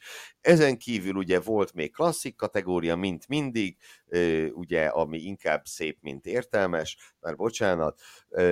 Volt egy Mission 1000, Mission 1000 nevű furcsa kezdeményezés alternatív meghajtású járművek számára, és külön kiemelném a stock kategóriát az autósokon belül, amelyben hárman vettek részt, és ugye ez azért nagyon klassz, mert ott, ha elindultál, akkor tulajdonképpen egy Dakar kategória dobogót már szereztél is, és tulajdonképpen ezt meg tudta tenni egy szaudi páros 106 óra és 4 perc hátrányjal. Azt még lehet, hogy lenyomtuk volna mi is, Tomi. Hát azért nem úgy van az, azért nem úgy a, fok, a fókuszra? A fókuszra természetesen. Jó, Figyelj, stock, stockba elfér szerintem. Kicsit alacsonyan van a hasa, tehát a dűnéken lehet, hogy szívtunk volna, de... Hát minden dűnéhez úgy kell oda menni, hogy előtte lapátolsz, így el, eltakarítod laposra. Előre. ne tudd meg, azt ne tudd meg, hogy az, ne tudd meg, hogy az milyen élmény az, amikor lapátolni kell. A... Emlékszem egy, egy esetre, egy, egy Marokkó rallin voltunk, és Makmit környékén beberészkedtünk a, a, a, de nagyon mélyen a sivatagba, de nagyon mélyen be a dűnék közé a, az egyik fotós kollégával, akinek egyébként egy tök jó felkészített, ilyen amatőr kategóriás versenyautónak simán elment volna az a Nissan Patrol, amiben voltunk, és hát ott sikerült úgy beragadni ám, hogy máskor mindig találkozol emberekkel a sivatagban, meg valaki mindig jár arra, de akkor bizony nem jár senki, és a végét járta a víz is, és már bizony a holdvilágnál lapátoltunk, úgyhogy hát nem az orrunkon meg a szánkon vettük a levegőt. Maradjunk ennyiben. Úgyhogy nagy nehezen kiástuk magunkat, és ott még volt egy jó 40-50 kilométer, amit át kell biciklizni a dűréken. Úgyhogy reggelre értünk vissza a, a helyünkre, Zagorába, ahol a versenyközpont volt, és ott tényleg annyi volt, hogy dobtál egy zuhanyt, itt egy daraslevet, meg ettél két falatot, aztán húztál a következő gyorsra. Hihetetlen volt az egy kemény, kemény mutatvány, sivatagba lapátolni. És hát végül azt gondolom, hogy a magyar versenyzők eredményeiről mindenképpen kell egy-két szót szólnunk. Ugye a komionosok közt három magyar versenyző indult, köztük a legjobb eredményt Kovács Miklósék értékel, a kvalisporttal, ugye Kovács Miklós, Ceglédi Péter Áslászló összeállítású hármas a 14. helyen zárt a, kamionos összesítésben, a másik két kamion Darázsi Zsoltal, valamint Szalai Norbertel nem ért célba, ahogy korábban említettük, a Challengerben Lónyai Pál indult, és sajnos egy sérülés miatt nem tudta végigcsinálni a versenyt, és mindenképp meg kell még említeni a román licenszel versenyző erdélyi Gyenes Emánuelt, aki a motoros mezőnyt a 23. helyen zárta, és 11. lett a Rally 2-es kategóriában. Ugye ő egyébként a, a Moto mondjuk így, hogy rendszerében teljesítette a versenyt, de a Málle Moto, vagy Original by Motul értékelésben nem ö, szerepel, mint hogy ő, ő úgy szóval a kategória nagyköveteként futott ezúttal a Dakaron. Ö, hát és azt gondolom, hogy mindenkinek, aki végigcsinálta, vagy megpróbálta végigcsinálni a Dakart, csak gratulálni ö, lehet. Ö... Tudod, kinek gratulálunk mi? Azoknak, aki megpróbálta végighallgatni ezt a műsort, és eljutott idáig. Nekik is gratulálunk. Abszolút. Ide, ide valami, valami nyereményjátékot ide tegyünk szerintem ilyen 1.40-1.45 közé, hogy aki még mindig itt van, annak valamivel kedveskedjünk, hogy ez képes. Hogy itt, itt lehetne ugye a, izé, a mákos pacal receptjét elmondani. A... gastro, gastro ingyencek kedvéért. város húsleves. Úgy, úgy. Ugye a Dakar immáron a harmadik éve a világbajnokság részét is alkotja, a tereprali világbajnokságét természetesen, amelynek négy fordulója van még hátra. Február 25-től március 2-ig rendezik a következő fordulót, az Abu Dhabi Desert Challenge-et, hogyha valakiben felhorgatta vágy arra, hogy terepralival foglalkozzon, akkor legközelebb ezt a versenyt lesz érdemes követni. A Formula Podcast következő adásában pedig bizonyosan nem terepralival fogunk foglalkozni, hiszen lassan, de biztosan közeleg a Formula 1-es szezon, úgyhogy mi is visszafordítjuk a figyelmünket a száguldó cirkusz felé, hogy pontosan miről beszélünk és mikor az legyen meglepetés. Tomi, Sanyi, nagyon szépen köszönöm nektek ezt a beszélgetést, és a kedves hallgatókat pedig arra biztatnánk, hogy a formula.hu nevű weboldalt, valamint az Autosport és Formula magazin YouTube csatornáját kövessék kiemelt figyelemmel, hiszen igyekszünk a szezon előkészületeinek minden érdekességéről beszámolni, nem sokára jönnek az autóbemutatók, aztán teszt, aztán szezon. Fú, emberek, mindjárt vége a téli pihenésnek, hogy jobban végig gondolom. De volt téli pihenés?